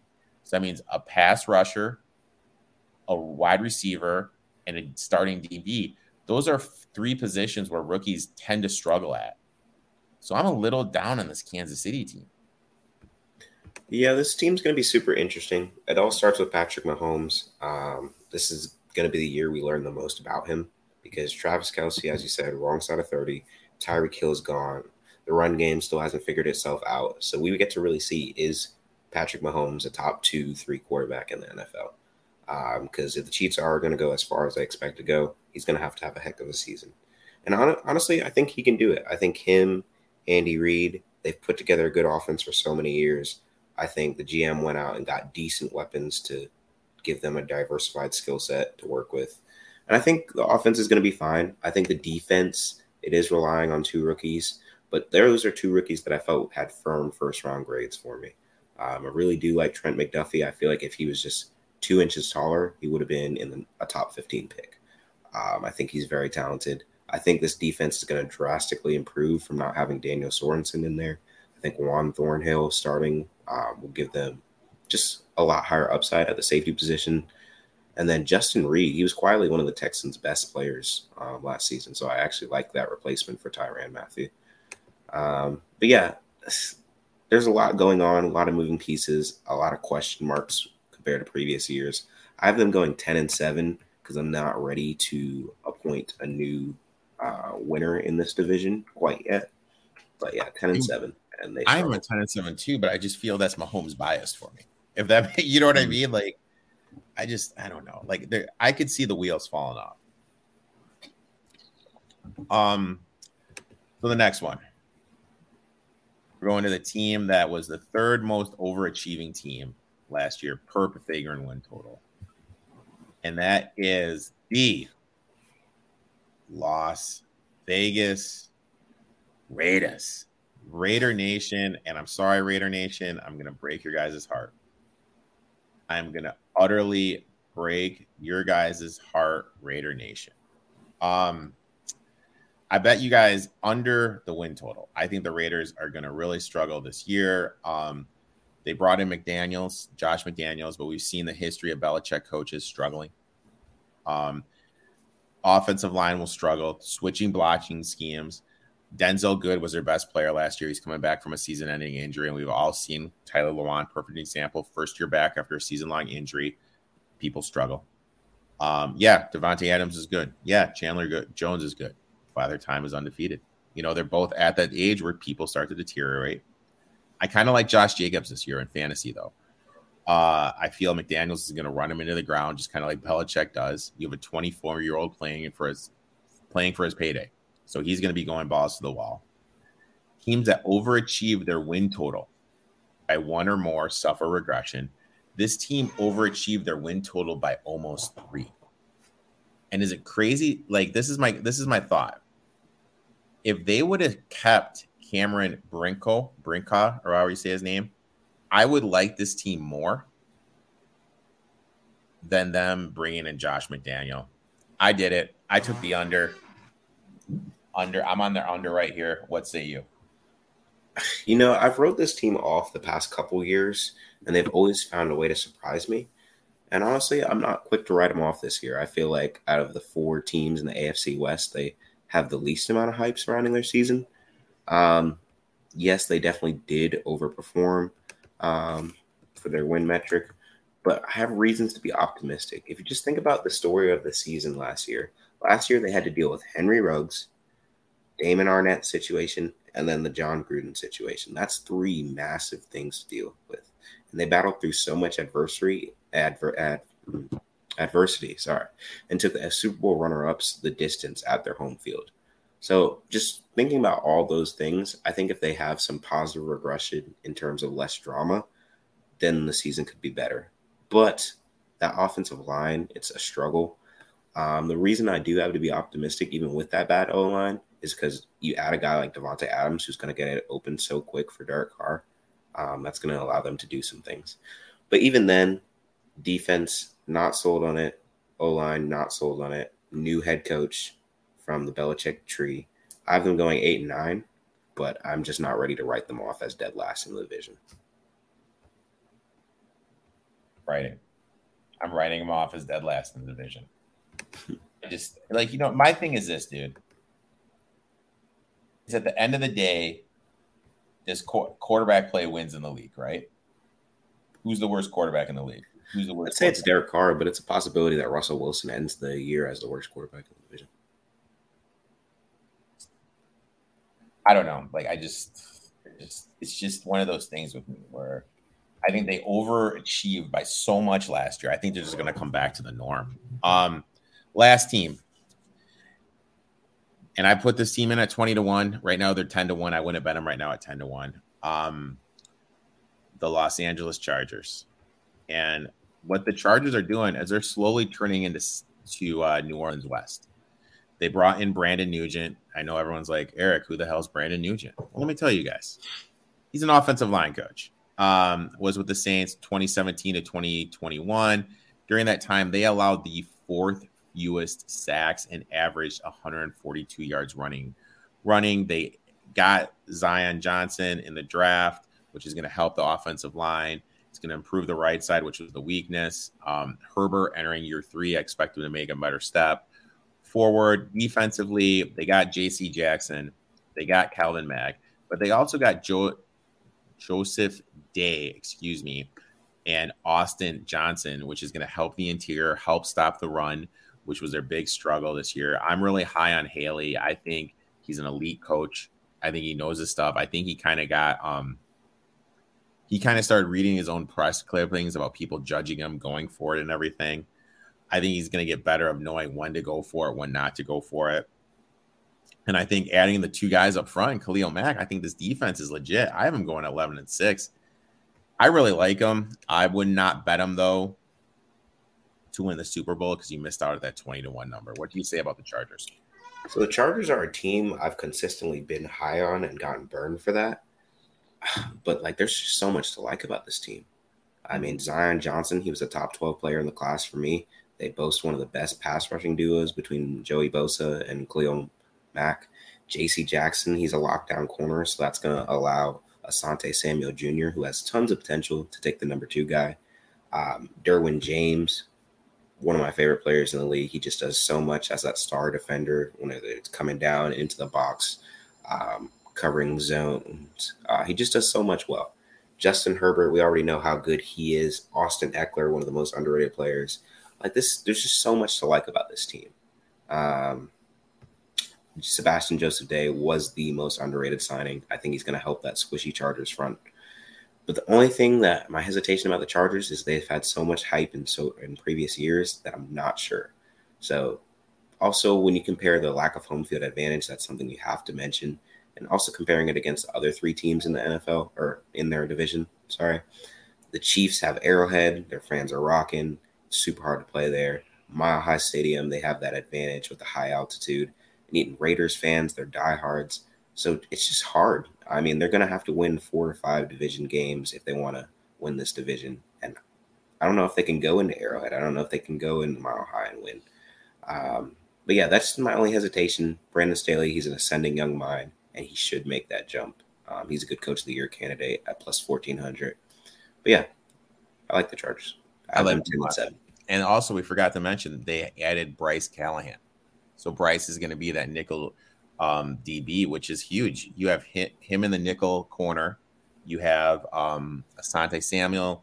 You have J.C. Jackson. You have your boy Derwin James. It's a pretty good secondary, man. Like I, they, you got Mack. you got Bosa, two guys that can get to the quarterback. I don't know, man. Like more and more, I just kind of sit back. I'm liking him even more and more. And you know, like if we just kind of look at their schedule, um, it is it is where we got their schedule here. Their schedule, you know, I think they're going to kill the Raiders. I, I, think this is the revenge spot or revenge spots. Week one, I think they're going to kill the Raiders. They have that tough short week, short turnaround at Kansas City, but then after that, Jacksonville, Houston, Browns, potentially without Watson, all doable.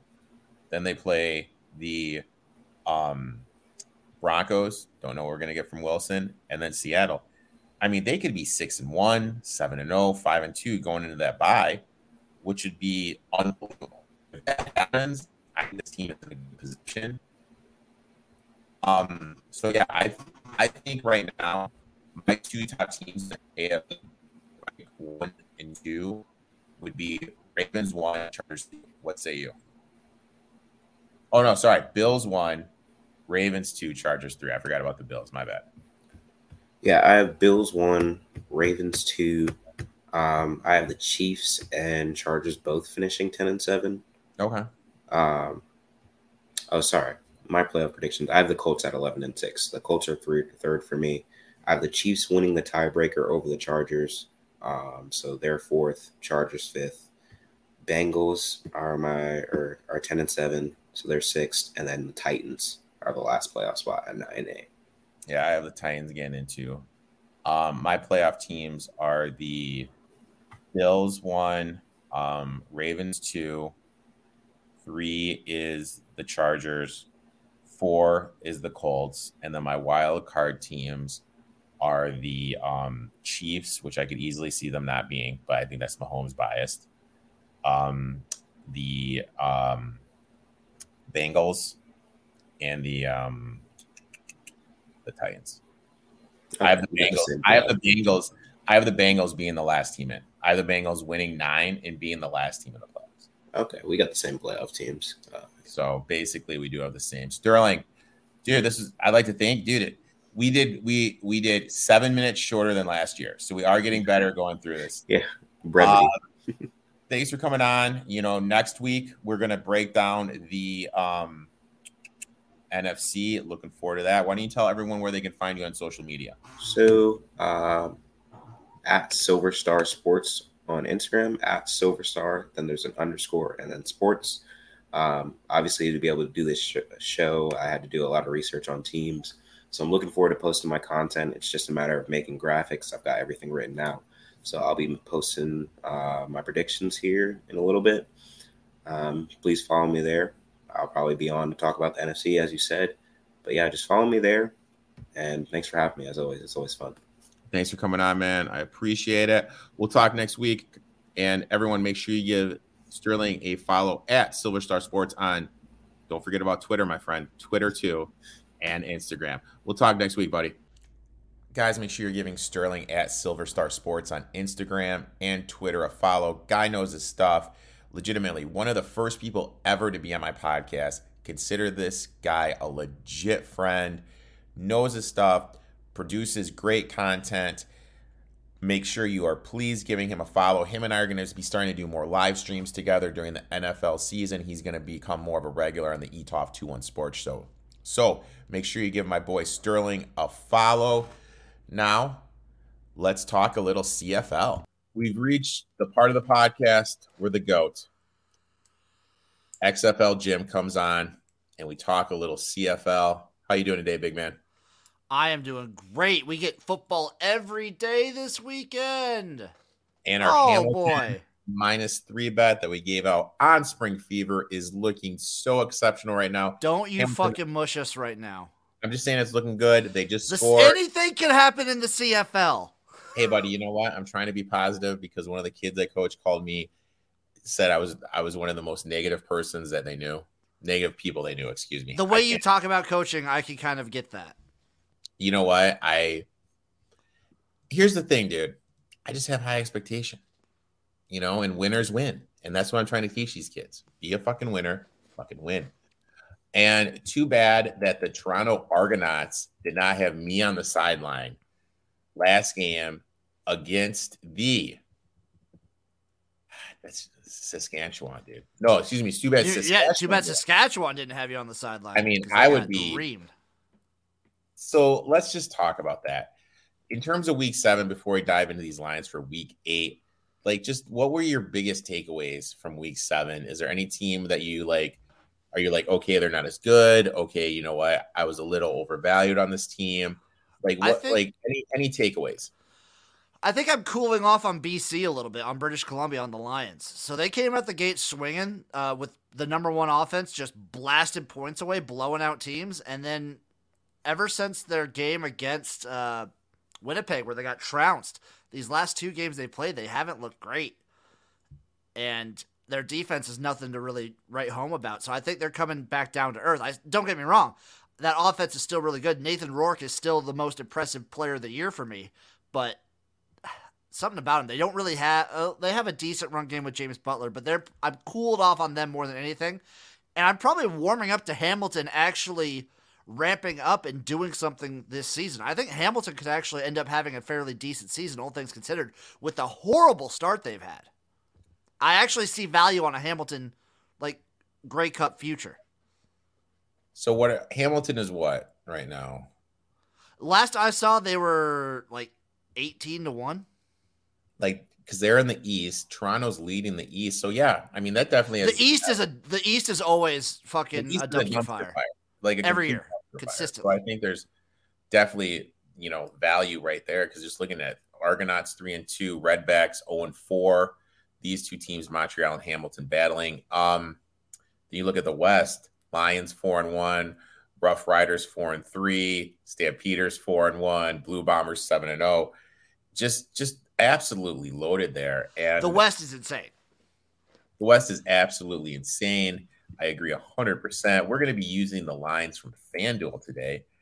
Um, let's just uh, jump right into it. My my other last takeaway is oh, the Riders, the, the Rough Riders are nothing without Cody Fajardo. That backup is not going to be able to get it done ever. Yeah, he looked a little rough, if you know what I mean. I, I'm, I'm okay. I'm leaving now. um, all right, so game number one, the aforementioned Rough Riders getting one and a half at home against the BC Lions over under 49. Me being me, Big Cody, he's locked. He's playing. He's, he's playing. playing. All right. I I like I like DMX's Rough Riders here. What say you?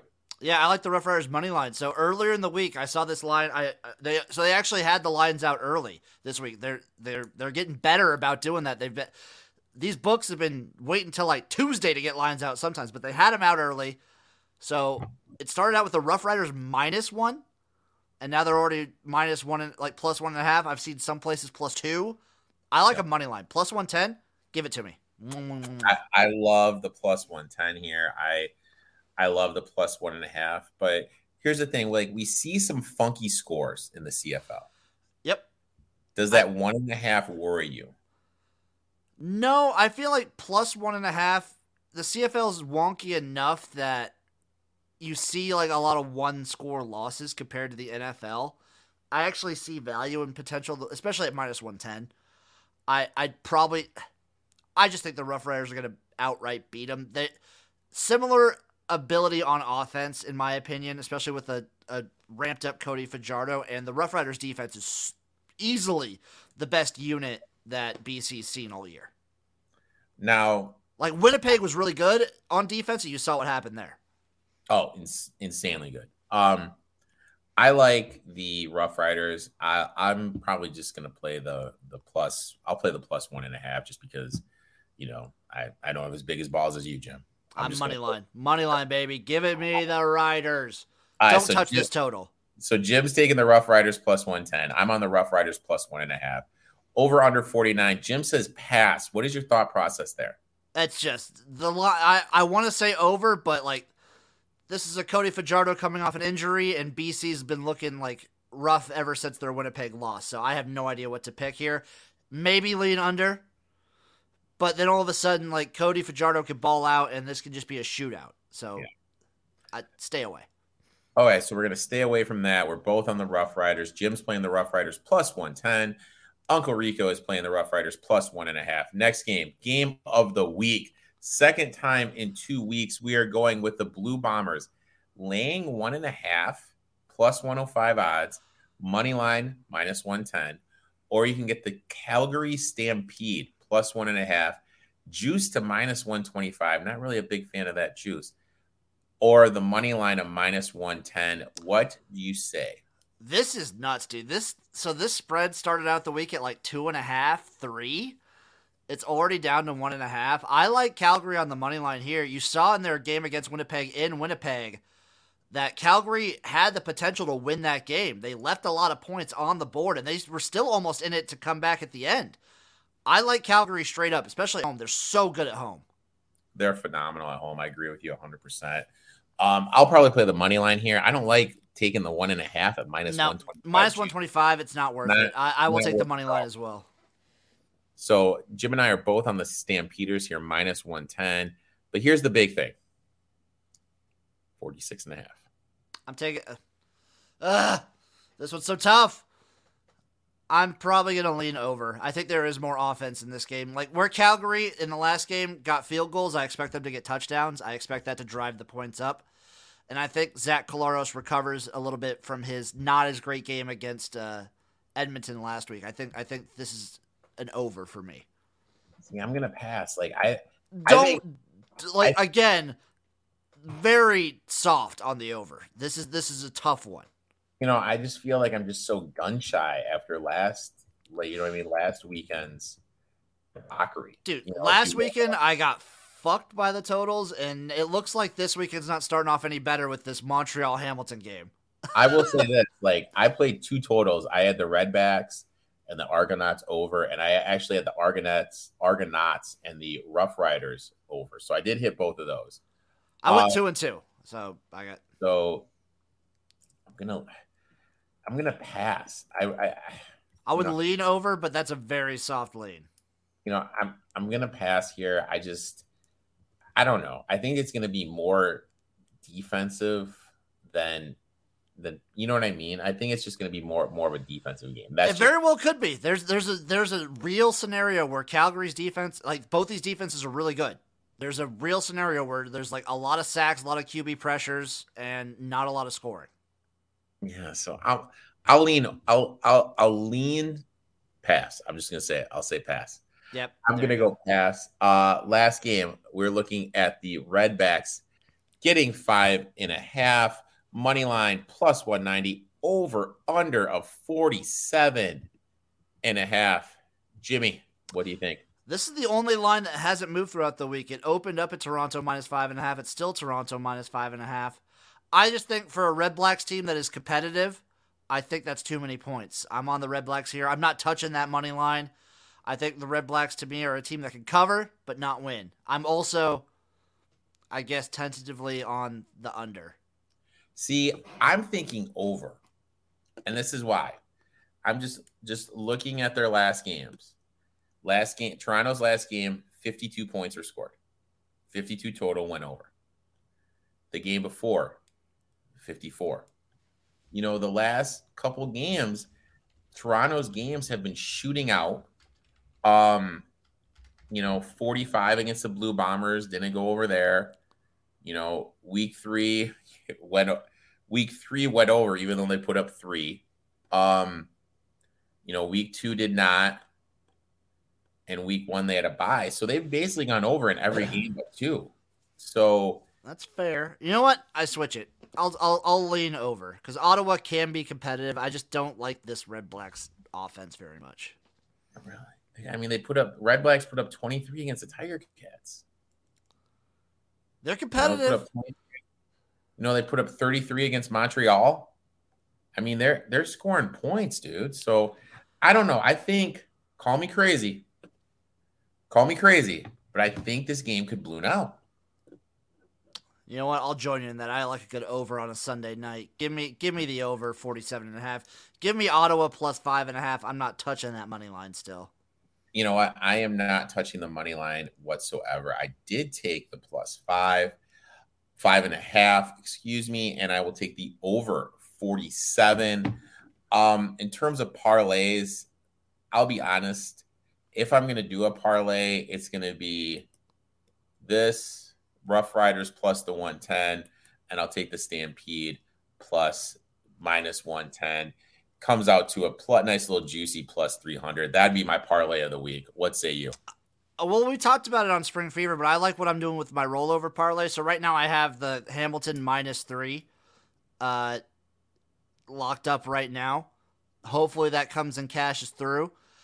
When that does, I'm gonna roll whatever I win into Saskatchewan money line, and whenever I when I win that, I'm gonna roll that into Calgary money line, and when I win that, I'm just gonna roll that into uh, Ottawa plus five and a half. Look at Jimbo thinking outside the box a little bit, a little rollover, dude. Yeah. Little- I like that. I like that a lot, dude. I did that with Marshall one year in college football. It was a nice little time. Nice little time. It's fun. Uh, if you it's, uh, on a side note, college football, you pick a G5 team who's going to like run their conference. Do that. Yeah, because it's it's a great opportunity. I like that idea a lot. Uh, live odds are minus 14 and a half for our Hamilton Tiger Cats. Don't don't do that. That is way too many fucking points. CFL gets crazy in the fourth quarter Dude, look at you, dude. Why are you being such a negative Nancy right now? because crazy shit happens. Dude, you gotta be a positive poly. Well, no, like 14 and a half is way too many. Like Yeah. Montreal can score like twice in a blink of an eye. Yeah. Okay. Eh, eh, you know, I'll, I'll I'll be a little more confident than you are, my friend. Than you I mean, are. live bet this over though. Yeah. Live bet this over though. Right now, the live bet on the over is 46 and a half. That's not too much different than where it was before. I know. It was at 40 49. 46 and a half. And they're at 30 right now. So that would mean it would need three scores. That's, I mean, it's not unheard of, especially lot. Montreal games. That's a lot, though. That's a lot, bud. Almost had a touchdown from Montreal. But yeah, crazy shit happens. Jim, I'd like to thank you for taking time out of your Thursday night, coming on, telling the people the CFL GOAT. CFL Lucky guy. baby. Um, why don't you tell everyone where they can find you and what you have coming out this weekend? You can find me on Twitter at CFL Jim, Instagram CFL Jim, uh, Twitch CFL Jim, and YouTube, of course, CFL Jim. So Friday this week, either when you're listening to this or watching this or whenever, Friday I have a video coming out explaining what the, uh, the people ask me to explain all the time what the Gymiverse is. I have a video, an explainer video coming out tomorrow on Friday. So be on the lookout for that. That. And then next week, I have my my preview for the Major League Football, which just folded. It sounds like so. I'm still releasing the preview. It's going to be very interesting to see uh, what happens with that, but it's still coming. And then next week, I think I'm going to do a grilling stream. That'll be fun. Okay. And then we have our Pac 12. Pac 12 preview on the college football tailgate with Uncle Rico here, and then also Spring Fever every uh, every Thursday. Uh, probably, what was it? Was it was it TGIF? Thank God. No, no. What was the name of that Thursday lineup? I know the one Friends and Seinfeld were on it back in. Oh yeah, I know what you're talking about. I don't. Was it was I don't it was a catchy nickname? We would have been in there. We would have been the lead in for Friends. I feel We would we would have been the leader for friends. I bet. Yeah. we would have been the lead in for Friends. Jim, thanks for coming on. I appreciate you taking time out of your schedule to come on and talk a little CFL. I look forward to talking to you next week, my friend. I'd like to thank CFL Jim for coming on. Guy knows his stuff. Great follow, producing a lot of content. So make sure you give him a follow on TikTok, Twitter, Instagram. Follow his YouTube channel. Now we're gonna switch and we're gonna have Brandon come on, and Brandon's gonna talk a little NASCAR. Well, we've reached the time of the podcast. We're going to talk a little NASCAR. And just like he's been every single week, Brandon at Boston Boy 83 on Twitter and Instagram is back. Brandon, how you doing today, my man? Doing good. Haven't loved our bets over the last couple weeks. We've been close. Haven't been able to close it out completely. Had some drama last week. As a fan, I'm living life with Chase first, second, first, second, first over the last five races. So, as a fan, been able to enjoy it. As a gambler, it has not been fun. So, hoping to turn that page this Sunday, Indianapolis. So they're racing at the Brickyard, but this is the road course at the Brickyard. Yes. So last year, why don't you tell us what happened at the Brickyard last year? I mean, what's a conversation about a race that we recently had or previously had a year ago with Denny Hamlin causing drama? He dumped Chase Briscoe, which I understood the frustration, but it was a clear dump. Briscoe had the win. It messed up Denny, and then you get AJ pulling off his first cup victory ever. So it was drastic because that week both me and you had Briscoe and Hamlin, so we were looking good regardless. First, second with two laps to go. I had I had Dinger though, and You Dinger did. That's right. You did. Dinger ended up winning though. So So you hit that.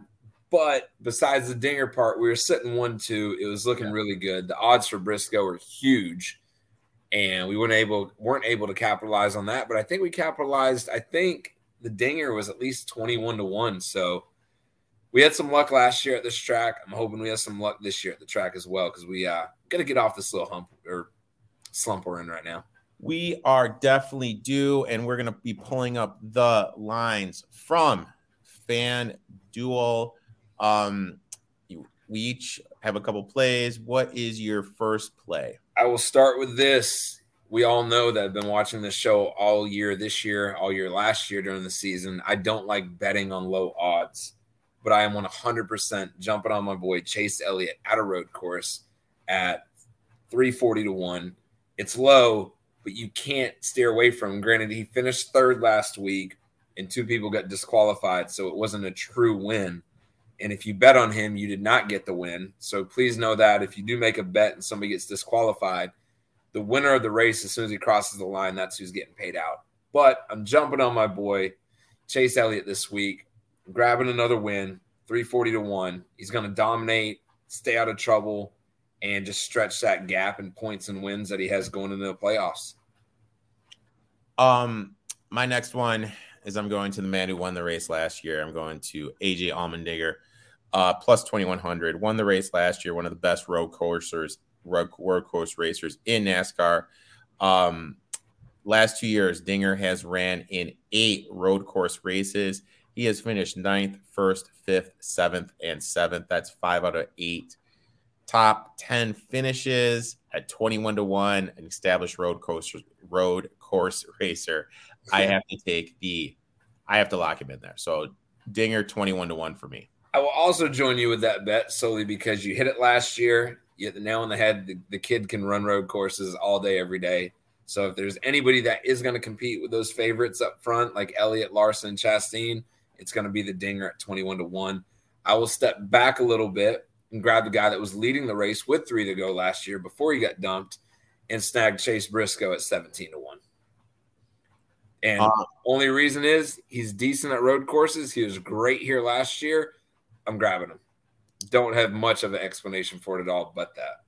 My next one, I am going with this man is due. Yeah. Uh, Ryan Blaney. And this is kind of surprising. He has finished top 10 in every single road course this season. Yeah. So he's running well on road courses, finished second at the race last year. And you've mentioned it numerous times the last couple weeks with the amount of different winners we've had in NASCAR races. He's going to have to eventually get a win if he has any shot of getting in. Um, this could be the one. It's a juicy price, seventeen to one. I'll take a I'll take a swing at seventeen to one for Ryan Blaney. I'm glad you're doing that. I'll also jump on board with that as well. I'm just glad to see you grab him and not touch the old man Harvick this week. So no old man for all of us. So as long as you don't say old man Harvick for the first time in a podcast in about five weeks, it's a blessing by itself. I will say this. I felt like an old man last week. I was in Miami. I was hanging out with some of my friends that used to play in the NBA. I was on a yacht. I mean, I felt, dude, I was like, A, I was so old. I felt so goddamn old hanging out with these guys. I, that's the first time in my life in a social setting I felt old. So. Now, I do want to go out on a limb here. For whatever reason, Kurt Busch has not passed concussion protocol. I don't know how bad of a lick he took. I don't know what happened. So he will not be racing this week again. And he announced it yesterday, which is shocking to me that he doesn't have today, tomorrow, Saturday. Like he doesn't have multiple days to still pass it. They've already said he is not racing. So thoughts and prayers out to that man that he is doing okay because that's alarming to me that on Wednesday you announced that you're not passing concussion protocol and you're not racing on Sunday. If you guys want to dabble a little bit, you got the boy Ty Gibbs who finished 18th in his first NASCAR race ever, dominating the Xfinity race sitting at 65 to 1 and the kid can drive. Not saying he's going to win, but if you guys want to go out on a limb with a dark horse, that would be my dark horse of the week. Ty Gibbs at 65 to 1. All right. So I'm trying to pull up. I won. So I'm on. I'm on my website right here. Um, I'm going Xfinity stats because that's what he races. Xfinity stats. Does he have any? Ty Gibbs. There we go. Ty Gibbs. Um, he won that. He won the Daytona Road Course. He won the Watkins Glen. Um, That's what I'm saying. He's not familiar enough with the Cup car. That's why his odds are that far off. He's great in Xfinity car. Props to him on getting 18 last week. But I know the goal from that entire team last week was to bring that car home in one piece and just get a decent finish. Now they're stepping right back into it. He's going to be able to qualify. He's going to be able to practice. He's going to be able to do everything because he's going to be ready for it. He's also going to run Saturday in the Xfinity car. So he's so, going to have experience. You know, shooter shoot. You know, I kind of feel like Gibbs four to one for a top 10, maybe worth yes. I do like that. You know, Gibbs top 10, you know, he's been good at, at courses and road courses in Xfinity. Second week in, in the row in a car will be a little bit familiar. You know what? I'm actually going to put that one on my card right now. You're welcome. Plus 400. Um, next one, my last one. I'm going Chris Buescher plus 105. We are using FanDuel. There's a different book I found him at plus 125. Last five road course finishes for Buescher six, second, 21st, three, 12. I mean, that's three out of the last five. He's finished hit a top 10, finished 12th here last year. That was at the Indy race. Um, you know, plus 105. He's been racing a lot better. I think it's worth it to take a snibble. So I'm going to be taking Chris Buescher, top 10 plus 125. Brandon, do you have anything else you like on the yeah, card? stay right there. If we're going to add to it, I got Michael McDowell at plus 105. The guy's been finishing in the top 10 consistently.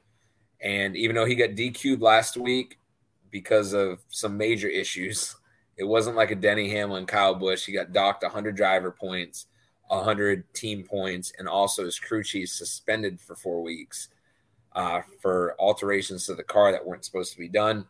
But he's been up in the top 10 in these road courses. So I do like Michael McDowell at plus 105.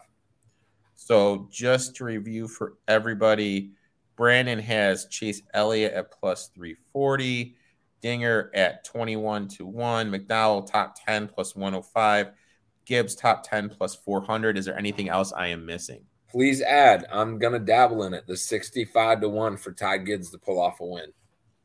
It's a stretch. So, like I said, if you guys are playing, depending on how you're playing with your book and what you have left in it, don't go crazy, but definitely touch on them at 65 to 1. It can be a nice payday. Me, I have Allmendinger plus 2100, Blaney plus 1700, Chris Buescher top 10 plus 105, and Gibbs top 10 plus 400. Brandon, why don't you tell everybody where they can find you on uh, on social media, my friend? Boston Boy eighty three, Instagram, Twitch, and Twitter. All right, uh, next, it this week. We're breaking it. We are breaking it this week. Last week, last year at this race, we did hit a home run, and let's hope we do it again. Thanks for tuning in. Thanks, thanks for tuning in. Excuse me. Thanks for coming on. Uh, until next week, my friend. I'd like to thank Brandon for coming on those who missed it, Brandon and I dove in and we did a deep dive, a betting preview on the ETOF 21 Sports Show, which comes out every Tuesday night.